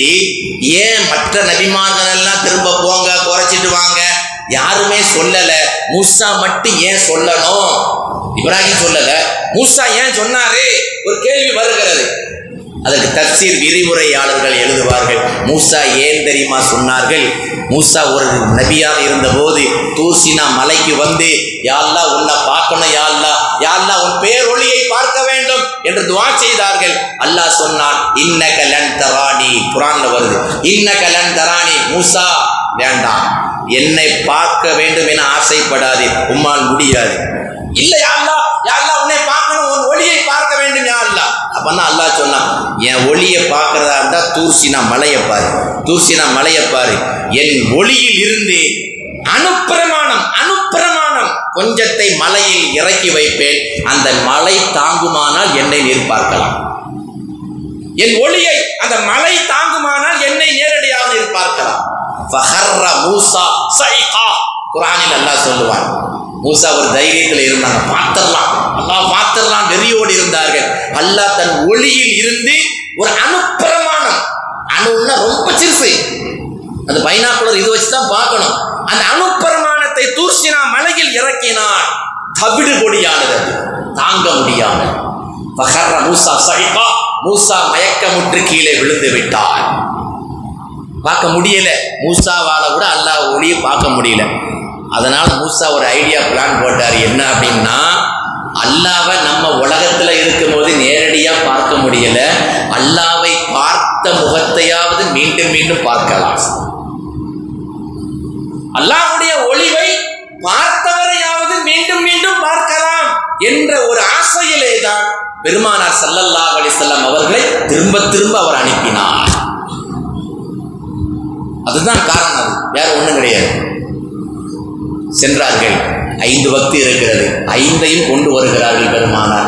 இப்பவும் மூசா சொல்றார், முஹம்மத் எவ்வளவு கையில் இருக்குங்கிறான், 5 தான் இருக்கு, 50 போய் 5 ஆகி போச்சுன்னு சொன்ன உடனே இதையும் தொலை சக்தி பெற மாட்டார்கள், குறைத்து வாங்கி வாருங்கள், இதையும் லெஸ் பண்ணிட்டு வாங்க, குறைச்சிட்டு வாங்கன்னா. இப்பதான் பெருமானார் ஸல்லல்லாஹு அலைஹி வஸல்லம் சொன்னார்கள், யா மூசா இன்னி லஸ்தஹி ரப்பி, இந்த 5ஐயும் குறைச்சித்தான்னு என் ரப்பிட்ட கேட்கறதுக்கு நான் வெக்கப்படுகிறேன். இன்னைக்கு நம்ம ஆள் சொல்றான், இந்த ஹதீஸை படிக்கிற நம்ம ஆள் சொல்றான், இந்த இடத்துல தான் பெருமானார் மிஸ் பண்ணிட்டான். மூசா சொன்னார்ல, இந்த 5ஐயும் குறைச்சி வாங்கிட்டு வாங்க சொன்னாங்கல்ல, ரசூலுல்லாஹ் என்ன செஞ்சிருக்கணும், நேரம் போயிருக்குன்னு அடுத்தாங்க. 3 வக்தா கொண்டு தருவாங்க, 3 வக்து இன்னைக்கு சொல்கிறான், இன்னைக்கு 3 வக்து போதுமே. அதுவும் குறிப்பாக பாருங்க, மூசா சொன்ன உடனே ரசூலுல்லாஹ் போயிருக்கணும், இவன் அறிவு கொள்ளு, இவன் பேச நேராக உடனே ரப்புட்ட போயிருக்கணும், அட்லீஸ்ட் இந்த ஃபஜ்ராவது வேணான்னு சொல்லியிருக்கணும், அட்லீஸ்ட் இந்த ஃபஜ்ராவது வேணும். 4 வக்து பகலில் வருது, ஃபஜ்ரு வேணான்னு சொல்லி, என்ன குளிருங்க என்ன பணிங்க, பள்ளியத்தில் வர முடியுமா? முடியாது. ஃபஜ்ரையாவது ரசூலுல்லாஹ் குறைச்சி வாங்கிட்டு மிஸ் பண்ணிட்டாங்களே, கை சேதப்படுகிறான். நாயம் ஸல்லல்லாஹு அலைஹி வஸல்லம் அவர்கள் தன் உம்மத்துக்கு கிடைத்த மிகப்பெரிய பரிசு, மிகப்பெரிய வெகுமதியாக அந்த 5 வக்து தொழுகையை அல்லாஹ் தந்ததை அப்படி பொண்ணு மாறி பொத்தி எடுத்தாப்புல நாயம் ஸல்லல்லாஹு அலைஹி வஸல்லம் அவர்கள் வந்து சேர்ந்து விட்டார்கள். இதுவெல்லாம் நடந்தது, இத்தனையும் நடந்தது எதுவென்று சொன்னால் இரவிலே ஒரு சில நிமிடங்கள் தான். அது எப்படிங்க முடியும்? இங்கேருந்து மக்காலத்து பைத்துல் முகத்தஸ் போயிருக்காங்க, சிதறத்தில் பார்த்துருக்காங்க, புறாக்கு போயிருக்காங்க, ஏழுவானம் நடந்திருக்கிறாங்க, புறாக்கிட்ட பேசுனாங்க. இதெல்லாம் நடக்கிற காரியமாக ஒரு சில நிமிடங்கள் சில மணி துளிகளில் போயிட்டு வந்தாங்கன்னா அதெல்லாம் நம்ம அறிவு ஏற்றுக்கிடுதா என்று விதர்ப்பவாதிகள் குதர்க்கவாதிகள் நினைக்கலாம். ஆனால் ஞானவான்கள் சொல்லுவார்கள், மெஞ்ஞானிகள் சொல்லுவார்கள், நடந்தது. ஏன் முடியாது? அல்லாஹ் தன் ஹபீபோடு உரையாடுகிற போது, சந்திக்கிற போது உலகத்தின் இயக்கத்தை அல்லாஹ் நிறுத்திவிட்டான். உலகம் சுழலவில்லை, உலகம் செயல்படவில்லை, அதாவது அப்படியே அமைதியாக கிடந்தது. அல்லாஹ் ஆசைப்பட்டான், என் ஹபீபோடு நான் பேசுகிற போது நானும் என் ஹபீபு மட்டும்தான் இருக்க வேண்டும். அல்லாஹ்வுடைய உள்ளத்துல நாயகம் ஸல்லல்லாஹு அலைஹி வஸல்லம் எந்த அளவுக்கு இடம் பிடித்து இருக்க வேண்டும், அந்த கல்புல உள்ளத்துல அல்லாஹ்வை கொண்டு வரணும். அதனால்தான் சில பெரியவர்கள் நீங்கள் பள்ளிவாசலில் பார்க்கலாம், திக்ரு செய்கிற போது லா இலாஹ இல்லல்லாஹ் தலையை ஆட்டுவாங்க. பின்னாடி இருக்கிறவன் நினைப்பா அவர் நரம்பு தளர்ச்சி போல் தெரியுது, தலையை ஆட்டிக்கிட்டே இருக்கிறாரு. இல்லை, விவரத்தோடு தான் அதை செய்கிறார்கள். அது தனி பயிற்சி கொடுக்கப்படுகிறது. லா இல்லை இலாஹ, எந்த கடவுளும் இல்லை, இல்லல்லாஹ் அல்லாஹ்வை தவிர, இல்லல்லாஹ் அல்லாஹ்வை தவிர, என் உள்ளத்திலே அல்லாஹ் தான் இருக்கிறார். அதை கொண்டு வரணுங்கிறதுக்கு தான் அந்த தலை அசைப்பு என்பது. இது தரீக்காக்களிலே அது பயிற்சி கொடுக்கப்படும். அல்ஹம்துலில்லாஹ் வாங்கிட்டு வந்தாங்க, ஒரு நைட்ல எல்லாம் முடிஞ்சது. மறுநாள் சஹாபாக்கள் முஷ்ரிக்கீன்கள் எல்லாரும் இருக்கிறாங்க. எல்லாத்தையும் ரசூலுல்லாஹ் அதிகாலையில சொல்றாங்க, இன்று இரவு நான் பைத்துல் முகத்தஸ்ல போனேன், அங்கிருந்து ஏழுவானம் தாண்டி போனேன், அப்படி செஞ்சேன் இப்படி செஞ்சேன்னு சொன்ன உடனே யார் நம்புவா? மக்காவுக்கும் பைத்துல் முகத்தஸுக்கும் ஆயிரக்கணக்கான மைல் தூரம் இருக்கு. ஒரு நைட்ல எந்த வாகன வசதி இல்லாத அந்த காலம் யார் நம்புவா? ஹதீஸிலே எழுதுகிறார்கள், சஹாபிகள் பெருமானார் ஸல்லல்லாஹு அலைஹி வஸல்லம் அவர்களை ஏற்றுக்கொண்ட சில பேர்கள் கூட இதை ஏற்றுக்கொள்ள மறுக்கிறார்கள். ரசூலுல்லாஹ் இப்படி பேசுறாங்க, உம்முகானி வீட்டில் தானே படுத்து கிடந்தாங்க நைட்டில், இல்லை திடீர்னு அங்கே போயிட்டு அப்படி பார்த்தா இப்படி பார்த்தேன்னு சொல்கிறாங்களே, நம்ப மறுத்தார்கள். முஸ்ரிக்கீன்கள் அதிகாலையிலே எள்ளி நகையாடினார்கள், முஹம்மதுக்கு பைத்தியம் பிடித்து விட்டது என்று சொன்னார்கள். அதில் ஒரு முஷ்ரிக், ஒரு காஃபிர் ஒருவன் செய்தனா அபூபக்கர் ரலியல்லாஹு தஆலா அவங்கள்ட்ட வந்து சொல்றான், அபூபக்கர், அபூ குஹாஃபாவுடைய மகன் அபூபக்கர், விஷயம் தெரியுமா? அபூபக்கர் கேட்கிறாங்க, என்ன நடந்தது, என்ன விஷயம், சொல்லும் விஷயத்தை. அந்த முஷ்ரிக் வந்தவன் சொல்லுகிறான், நீ யாரோடு நெருக்கமாக பழகி கொண்டிருக்கிறாயோ, முஹம்மதோடு ஒட்டி கொண்டிருக்கிறாயே, பைத்தியம் பிடித்து விட்டது.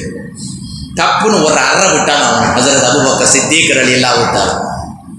என் தலைவர் முஹம்மதுக்கு பைத்தியம் பிடித்து விட்டதா, நீ பைத்தியக்காரன்.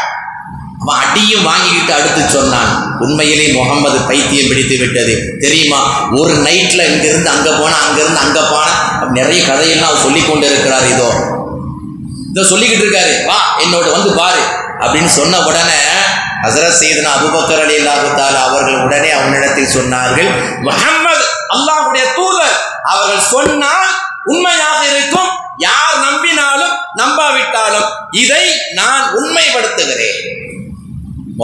முதலாக மெஹராஜுடைய நிகழ்வை, மெஹராஜுடைய சம்பவத்தை முதலாக ஏற்றுக்கொண்டவர் என்ற பெருமை ஹஸரத் அபூபக்கர் ரலியல்லாஹு தஆலா. விடல அந்த முஸ்லிம், வா என்னோடு அழைக்கிறான். அபூபக்கர் ரலியல்லாஹு தஆலா பெருமானார் சபைக்கு வருகிறார்கள். நீனே கேளு அப்படிங்கிறான். அபூபக்கர் ரலியல்லாஹு தஆலா அவர்கள் கேட்கிறார்கள், யா ரசூலல்லாஹ், தாங்கள் இன்று இரவு நீங்கள் ரப்பை சந்தித்தீர்களா, பைத்துல் முகத்தஸை பார்த்தீர்களா என்று கேட்கிறார்கள். பெருமானார் ஸல்லல்லாஹு அலைஹி வஸல்லம் தான் கண்ட காட்சிகளை எல்லாம் விளக்கி சொல்லுகிறார்கள். சொன்ன உடனே அவ்வளோ பேர் சபையில், அவ்வளோ பேர் முஷ்ரிக்கீன்கள் இருக்கிற போது, சஹாபாக்கள் இருக்கிற போது சொன்னார்கள், நான் இதை உண்மைப்படுத்துகிறேன். சொன்ன உடனே பெருமானார் ஸல்லல்லாஹு அலைஹி வஸல்லம் அழுது கொண்டே சொன்னார்கள், யா அபூபக்கர் அந்த சித்தீக்குன், அந்த சித்தீக்குன். இதுல இருந்து தான் சித்தீக்ங்கிற பட்டமே அவர்களுக்கு வந்தது, அபூபக்கர் சித்தீக். முதலாக இந்த மக்கள் எல்லாம் இந்த நிகழ்வை ஏற்றுக்கொள்ள தயங்கி கொண்டிருந்த போது மேராஜ் என்ற அந்த விண்ணுலக பயணத்தை முதல் முதலாக நம்பியது இந்த அபூபக்கர். அந்த சித்திக்குன் நீர்தான் உண்மைப்படுத்தி வைத்தவர் செய்தியை சொன்னார்கள். நாயகத்தின் அந்த திரு நாவில் இருந்து சித்திக் என்ற வார்த்தை வந்த உடனே ஹசரத் அபூபக்கர் ரலியல்லாஹு தஆலா அவர்களுக்கு மட்டில்லா மகிழ்ச்சி, சந்தோஷம் தாங்க முடியல. தன் பெயரோடு அதையும் இணைத்துக் கொண்டார்கள். எப்படி அபூ ஹுரைராவுக்கு வந்து அப்துல்லான்னு தான் பேர். ரசூலுல்லாஹ்வுடைய நாவில் அபூ ஹுரைரா அபூ ஹுரைரா வந்தவுடன் அதையே பேரா வச்சுட்டாரு. இன்றைக்கு வரைக்கும் நாம் அபூபக்கர் சித்திக் அபூபக்கர் சித்திக் என்றுதான் சொல்லிக் கொண்டிருக்கிறோம். சம்பந்தமான செய்திகள் இன்னும் இருக்கிறது, நேரம் தாண்டி கொண்டு இருக்கிறது. அதனால இன்றைய மெஹராஜுடைய இரவில் நாம் பெற வேண்டிய படிப்பினை இந்த 5 வக்து தொழுகைகளை முறையாக நாம் பேணி கொள்ள வேண்டும். இன்னைக்கு நம்மகிட்ட பெரிய உள்ள வீக்னஸ் பாயிண்டே இதுதான், தொழுகை தான். தொழுகை நிறைய பேர்கிட்ட ஹயாத் இல்லை, இன்னும் மூத்தா போச்சு, பள்ளியோடு தொடர்பு இல்லை. தொழுகை இல்லாத மக்கள் ஏராளம். நிறைய சம்பந்தமாக பேசணும்னு ஆசைப்படுறேன், நிறைய பேசணும்னு நினைக்கிறேன். நைட்டில் இப்படி உட்காந்து பேசிக்கிட்டு இருக்க முடியாது. இன்ஷால்லா அது தனி தலைப்பாக எடுத்து ஜும்மா போன்ற முக்கியமான நாட்களிலே அது எல்லோரும் மக்கள் வருகிற போது அதை நாம் பேசலாம் என்று நினைக்கிறோம். ஒரே ஒரு செய்தியை மாத்திரம் சொல்லி நான் நிறைவுக்கு வருகிறேன். ஹசரத் செய்தனா உமரை ஃபாரூக் ரலியல்லாஹு தஆலா கலீஃபாவாக இருக்கிறார்கள். ஆட்சி காலம் அது கலீஃபாவாக இருக்கிறார்கள். தொழுகையை விடுறது எவ்வளோ மோசமான செயல் என்பதற்காக சொல்லுகிறேன், தொழுகை எவ்வளவு முக்கியத்துவம் என்பதற்காக சொல்லுகிறேன். உமர் ரலியல்லாஹு தஆலா ஆட்சி காலத்திலே ஒரு யூதன் நடந்து வருகிறான். ஒரு சிறுவன் எதிரில் வருகிறான். அந்த சின்ன பையன் கையில் ஒரு மண் குவளை பாத்திரம், அதிலே பால் இருக்கிறது. பால் அவன் அம்மா பால் வாங்கிட்டு வர சொல்லியிருக்கான். இந்த மண் குவளையில் பாலை வாங்கிட்டு வர்றான். எதிர்த்தாப்புல ஒரு யூதன் வருகிறான். அவன் வேண்டும் என்றே அவன் பானையை தட்டி விடுகிறான். அது கீழே விழுந்து விட்டது. மண் தரை மண்ணில் கீழே விழுந்து விட்டது. பாலெல்லாம் பூமிக்குள் உறிஞ்சி கொண்டது. பானை சுக்கு நூறா உடஞ்சி கிடக்குது. அந்த பையன் அந்த யூதன்ட்ட சண்டைக்கு போறான். எங்க அம்மா பால் வாங்கிட்டு வர சொன்னா, நீ வேணும்னே என் மேல மோதி சட்டியை பானையை உடைச்சி விட்ட. எனக்கு இந்த பால் வேணும், இப்ப நான் வெறுங்கையா போனா எங்க அம்மா என்னை அடிப்பான், இந்த பால் வேணும் என்று அடம்பிடிக்கிறான். அந்த யூதன் சொல்லுகிறான், நான் வேணும்னு தான் செஞ்சேன், ஆனா நீ அடம்பிடிக்கிற மாதிரி அந்த பால் தான் வேணும்னா ஒன்றும் பண்ண முடியாது. அது பூமிக்குள்ளே போய்விட்டது, மண் உறிஞ்சி விட்டது. 2 பேருக்கு வாக்குவாதம், 2 பேருக்கு தகராறு நடக்கு. இவன் அதுதான் வேணுங்க, அவன் முடியாதுங்க, சண்டை நடக்கு. அந்த நேரத்திலே ஹலீஃபா உமர் இப்னு கத்தாப் ரலியல்லாஹு தஆலா அந்த பாதையின் வழியாக வருகிறார்கள். வந்தவங்க என்னப்பா சண்டைன்னு கேட்குறாங்க. இந்த மாதிரி அந்த சின்ன பையன் அழுதுகிட்டே சொல்கிறான், எங்கள் அம்மா பால் வாங்கிட்டு வர சொன்னிச்சு, இவன் வேணும்னே அவன் தட்டி விட்டுட்டான், இப்போ இந்த பால் தான் வேணும்னு அவன் அடம் பிடிக்கான். உமர் ரலியல்லாஹு தஆலா அவனை சொன்னாங்க, அந்த யூதன் சொல்வது சரிதான், தெரியாமல் வந்தானோ வேணும்னு செஞ்சானோ ஒரு புறம் இருக்கட்டும், இந்த பால் தான் வேணும்னு அடம் பிடிக்கிறியப்பா, அது எப்படிப்பா கிடைக்கும், அது எப்படி கிடைக்கும், அப்படியே கிடைத்தாலும் உனக்கு பலன் தராது, மண்ணா ஆயிரம் எல்லாமே பலன் தராது, இல்லை எனக்கு பால் வேணும் அடம் பிடிக்கிறான். நாயகம் ஸல்லல்லாஹு அலைஹி வஸல்லம் அவர்களோடு உறவில் நட்புறவில் இருந்த சஹாபிகள் இல்லையா, அவர்களுக்கென்று சில சிறப்புகள் இருக்கிறது, தனிப்பட்ட சிறப்பு இருக்கிறது. உமர் ரலியல்லாஹு தஆலா ஒன்றும் ஓடலை, இந்த பையன் இப்படி அடம் பிடிக்கிறானே அப்படின்னு சொல்லிட்டு ஒரு முடிவு செய்தார்கள். சரி, உனக்கு இந்த பாலை என் ரப்புடைய உதவியோடு நான் இதை வெளிக்கொண்டு வந்து விடுவேன், ரப்புடைய உதவியோடு இந்த பாலை பூமி குடித்த உறிஞ்சி கொண்ட அந்த பாலை நான் வெளியே கொண்டு வருவேன், ஆனால் உனக்கு பயன்படாது, உனக்கு யூஸ் ஆகாது. சம்மதமா? அந்த யூதன் ஆச்சரியப்படுகிறான். பூமி உறிஞ்சி கொண்ட பாலை இவர் வெளியே கலீஃபா கொண்டு வருவாங்கிறாரு, இதை மாயாஜாலம் பண்ண போறாரா, வித்த பண்ண போறாரா, அவன் யோசிக்கிறான். அந்த பையனுக்கும் ஆச்சரியமாக இருக்கிறது. சரி, உங்களால் முடிந்தால் கொண்டு வாருங்கள், வெளியே கொண்டு வாருங்கள் பார்க்கலாம் என்கிறான். கலீஃபா உமர் இப்னு கத்தாப் ரலியல்லாஹு தஆலா செஞ்ச வேலை ஒன்னே ஒன்று தான், வேற அஸ்மா குஸ்மாலா ஒன்றும் வாங்கலை, எதுவுமே செய்யலை. அவங்க செஞ்ச வேலை 2 எழுத்தை மாத்திரம், சின்ன துண்டு காகிதத்திலே 2 எழுத்தை மாத்திரம் எழுதி அந்த பால் உறிஞ்சி கொண்ட அந்த இடத்தின் கீழே போட்டார்கள். பால் உறிஞ்சதில்ல, அந்த இடத்தின் கீழே போட்டார்கள். யூதனிடத்தில் சொன்னார்கள், நீயும் பார் நீயும் பார், பால் வருகிறதா என்று பார் என சொன்னார்கள்.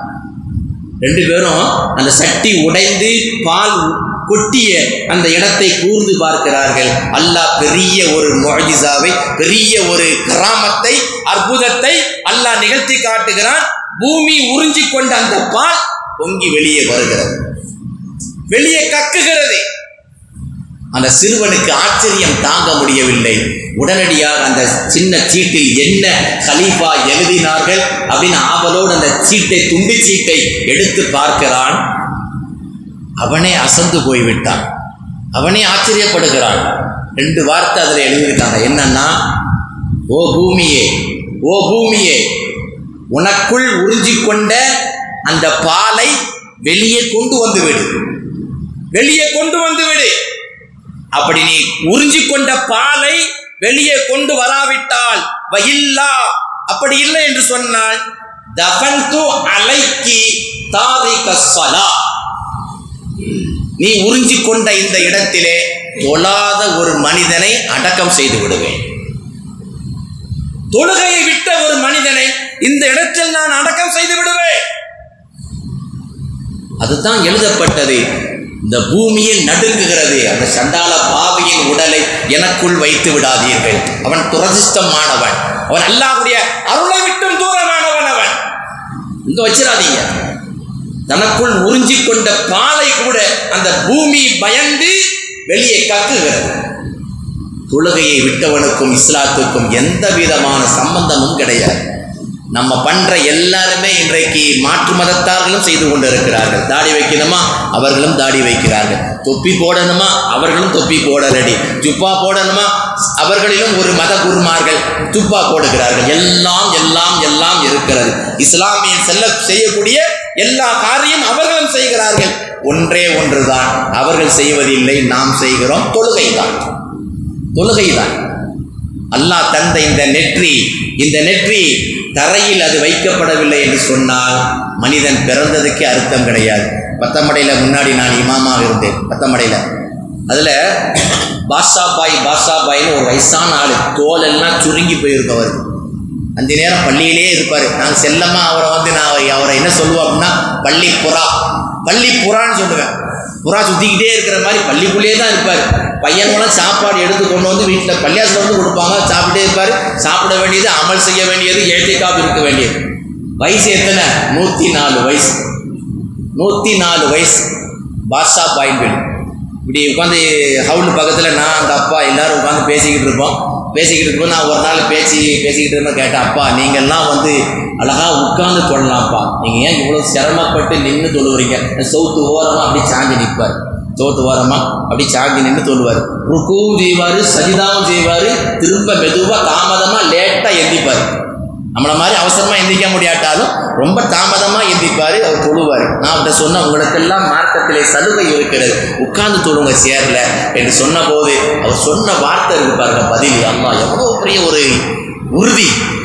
அவர் சொன்னார், ஹசரத் இந்த வார்த்தையை சொல்லாதீங்க, இந்த வார்த்தையை சொல்லாது. இல்லப்பா, சரியத்துல என்ன இருக்கோ அதைத்தான் சொல்லுங்க, நீங்க அதை யூஸ் பண்ணிக்கலாம், பயன்படுத்திக்கலாம் சொன்ன போது அவர் சொல்றாரு, நான் ஒவ்வொரு நாளும் அல்லாட்ட என்ன துவா செய்யறேன் தெரியுமா? யா அல்லாஹ், எனக்கு நீ 104 வயசை தந்துட்டாலும் கூட என் ரூஹு போகிற வரைக்கும் என் நெத்தி வந்து தரையில சஜிதா பண்ணணும், என் நெத்தி வந்து தரையில சஜிதா பண்ணணும். ரப்புட்ட நான் அதெல்லாம் கேட்டுக்கிட்டு இருக்கேன், நீங்க என்ன நினைச்சு உட்கார்ந்து சொல்ல சொல்றீங்க? நீங்க யோசிக்க வேண்டும் அருமைக்குரியவர்களே. அதனால சேர்ல உட்கார்ந்து தொழுவதற்கு யாருக்கு அனுமதி என்று சொன்னால், முடியாத பட்சத்தில் இருப்பவர்களுக்குத்தான். முடியாத பட்சத்திலே 104 வயசு அவரே நின்று தொழுகிறார், சுவத்துல சாஞ்சிக்கிட்டு தொழுகிறார். ரப்ப நான் நெட்டியை வச்சு செய்யணும். அவர் அடுத்தாள் ஏட்ட சொல்கிறாரு, அதே மாதிரி சேரில் உட்காந்து என்ன தொலை சொல்கிறீங்களே, சேரில் உட்காந்து தொழுகிற தொழுகை வந்து மையத்து தொழுகைங்கிறார். அது ரூஹ் இல்லாத தொழுகை. என்ன ஆக்டிங், இப்படி செய்கிறது. தயவுசெய்து சேரில் உட்கார்ந்து இருக்கையிலே உட்கார்ந்து தொழக்கூடியவர்களை நான் குறை சொல்வதாக நீங்கள் இது பண்ண வேண்டாம். உள்ள நிலைமையை நான் சொல்லுகிறேன். இன்றைக்கு சேர் கலாச்சாரம் பெருகிவிட்டது. எல்லா பள்ளிகளிலும் அப்படித்தான் இருக்கிறது. ஆரம்பத்தில் ஒரு சேர் 2 சேர் இருந்தது. இன்னைக்கு சர்ச்சி மாதிரி போகிற வருங்காலத்திலே சர்ச்சி மாதிரி ஆகிருமோ என்ற பயம் நம் உள்ளத்தை கவ்விக் கொள்கிறது. தவிர்க்கப்பட வேண்டும். சேரில் உட்கார்ந்து தொழுகிறாங்க, காரணம் கேட்டால் என்ன சொல்லுவாங்க? இல்லை சார், நாங்கள் மூட்டு வலி குனிய முடியாது சார். அதே ஆள் நம்ம தெருவில் பஜாரில் போகும்போது பார்க்க, அவர் சேப்பிலேருந்து 5 ரூபா கீழே விழுந்துட்டு வாங்கினா டக்குன்னு குனிகிறார். ஒரு 10 ரூபா பாக்கெட் இருந்து கீழே விழுந்த உடனே தப்புன்னு குனிகிறாரு. எங்க இருந்து வந்தது இப்போ? அந்த குனிதல் எங்கிருந்து வந்துச்சு? இந்த குனிதல் ஏன் ரப்புக்கு முன்னால் வரவில்லை? யோசிக்க வேண்டும்.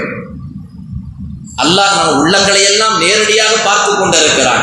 ரப்புட்ட மனுஷன்ட்ட காரணம் சொல்லி தப்பிச்சிடலாம், ரப்புட்ட முடியவே முடியாது. உள்ளங்களை அவன் ஊடுருவி பார்த்து கொண்டிருக்கிறான் அவன். எனவே சேர்லை உட்கார்ந்து தொழுகிறதை முடிந்த வரைக்கும் யாரும் ஒன்றும் நட்டமா நின்று தொழுதா யாரும் மயக்கமாய் கீழே ஒன்றும் உழுந்துச்சு யாரும் மௌத்தா போயிட மாட்டாங்க. அல்லாட்ட அதையே கேளுங்க யா அல்லாஹ், என் ரூஹ் இருக்கிற வரைக்கும் நீ தந்த நெற்றி, தலை வணங்கா நெற்றி, உலகத்தில் எவனுக்கும் அடிபணியாத நெற்றி உனக்கு மட்டும்தான் நான் தரையில் வைப்பேன். அந்த முடிவோடு நீங்கள் பிரார்த்தனை செய்யுங்கள். அதற்குரிய வல்லமையை, அதற்குரிய சக்தியை, வலிமையை அல்லாஹ் தருவான். எல்லாம் வல்ல ரப்பு அல்லாஹ் ஜல்ல ஜலாலுஹு உயிர் உள்ள வரைக்கும் 5 நேர தொழுகைகளை இமாம் ஜமாத்தோடு தொழக்கூடிய நன்மக்களாக மேன்மக்களாக நம் எல்லோரையும் அல்லாஹ் அருள்வானாக.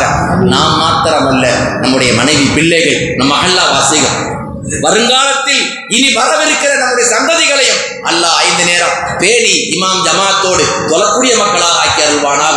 இது நாள் வரைக்கும் நாம் தொழுத தொழுகைகளை எல்லாம் அல்லாஹ் கபூல் செய்து அருள் புரிவானாக. வாஹிர் தஅவானா அல்ஹம்துலில்லாஹி ரப்பில் ஆலமீன். அஸ்ஸலாமு அலைக்கும் வரஹ்மத்துல்லாஹி தஆலா வபரகாத்துஹு. ஸல்லல்லாஹு அலா முஹம்மத் ஸல்லல்லாஹு அலைஹி வஸல்லம். ஸல்லல்லாஹு அலா முஹம்மத் ஸல்லல்லாஹு அலைஹி வஸல்லம். ஸல்லல்லாஹு அலா முஹம்மத் யா ரப்பி ஸல்லி அலைஹி. سبحان الله وبحمده سبحانك اللهم وبحمدك أشهد أن لا إله إلا أنت أستغفرك وأتوب إليك. سبحان ربك رب العزة عما يصفون وسلام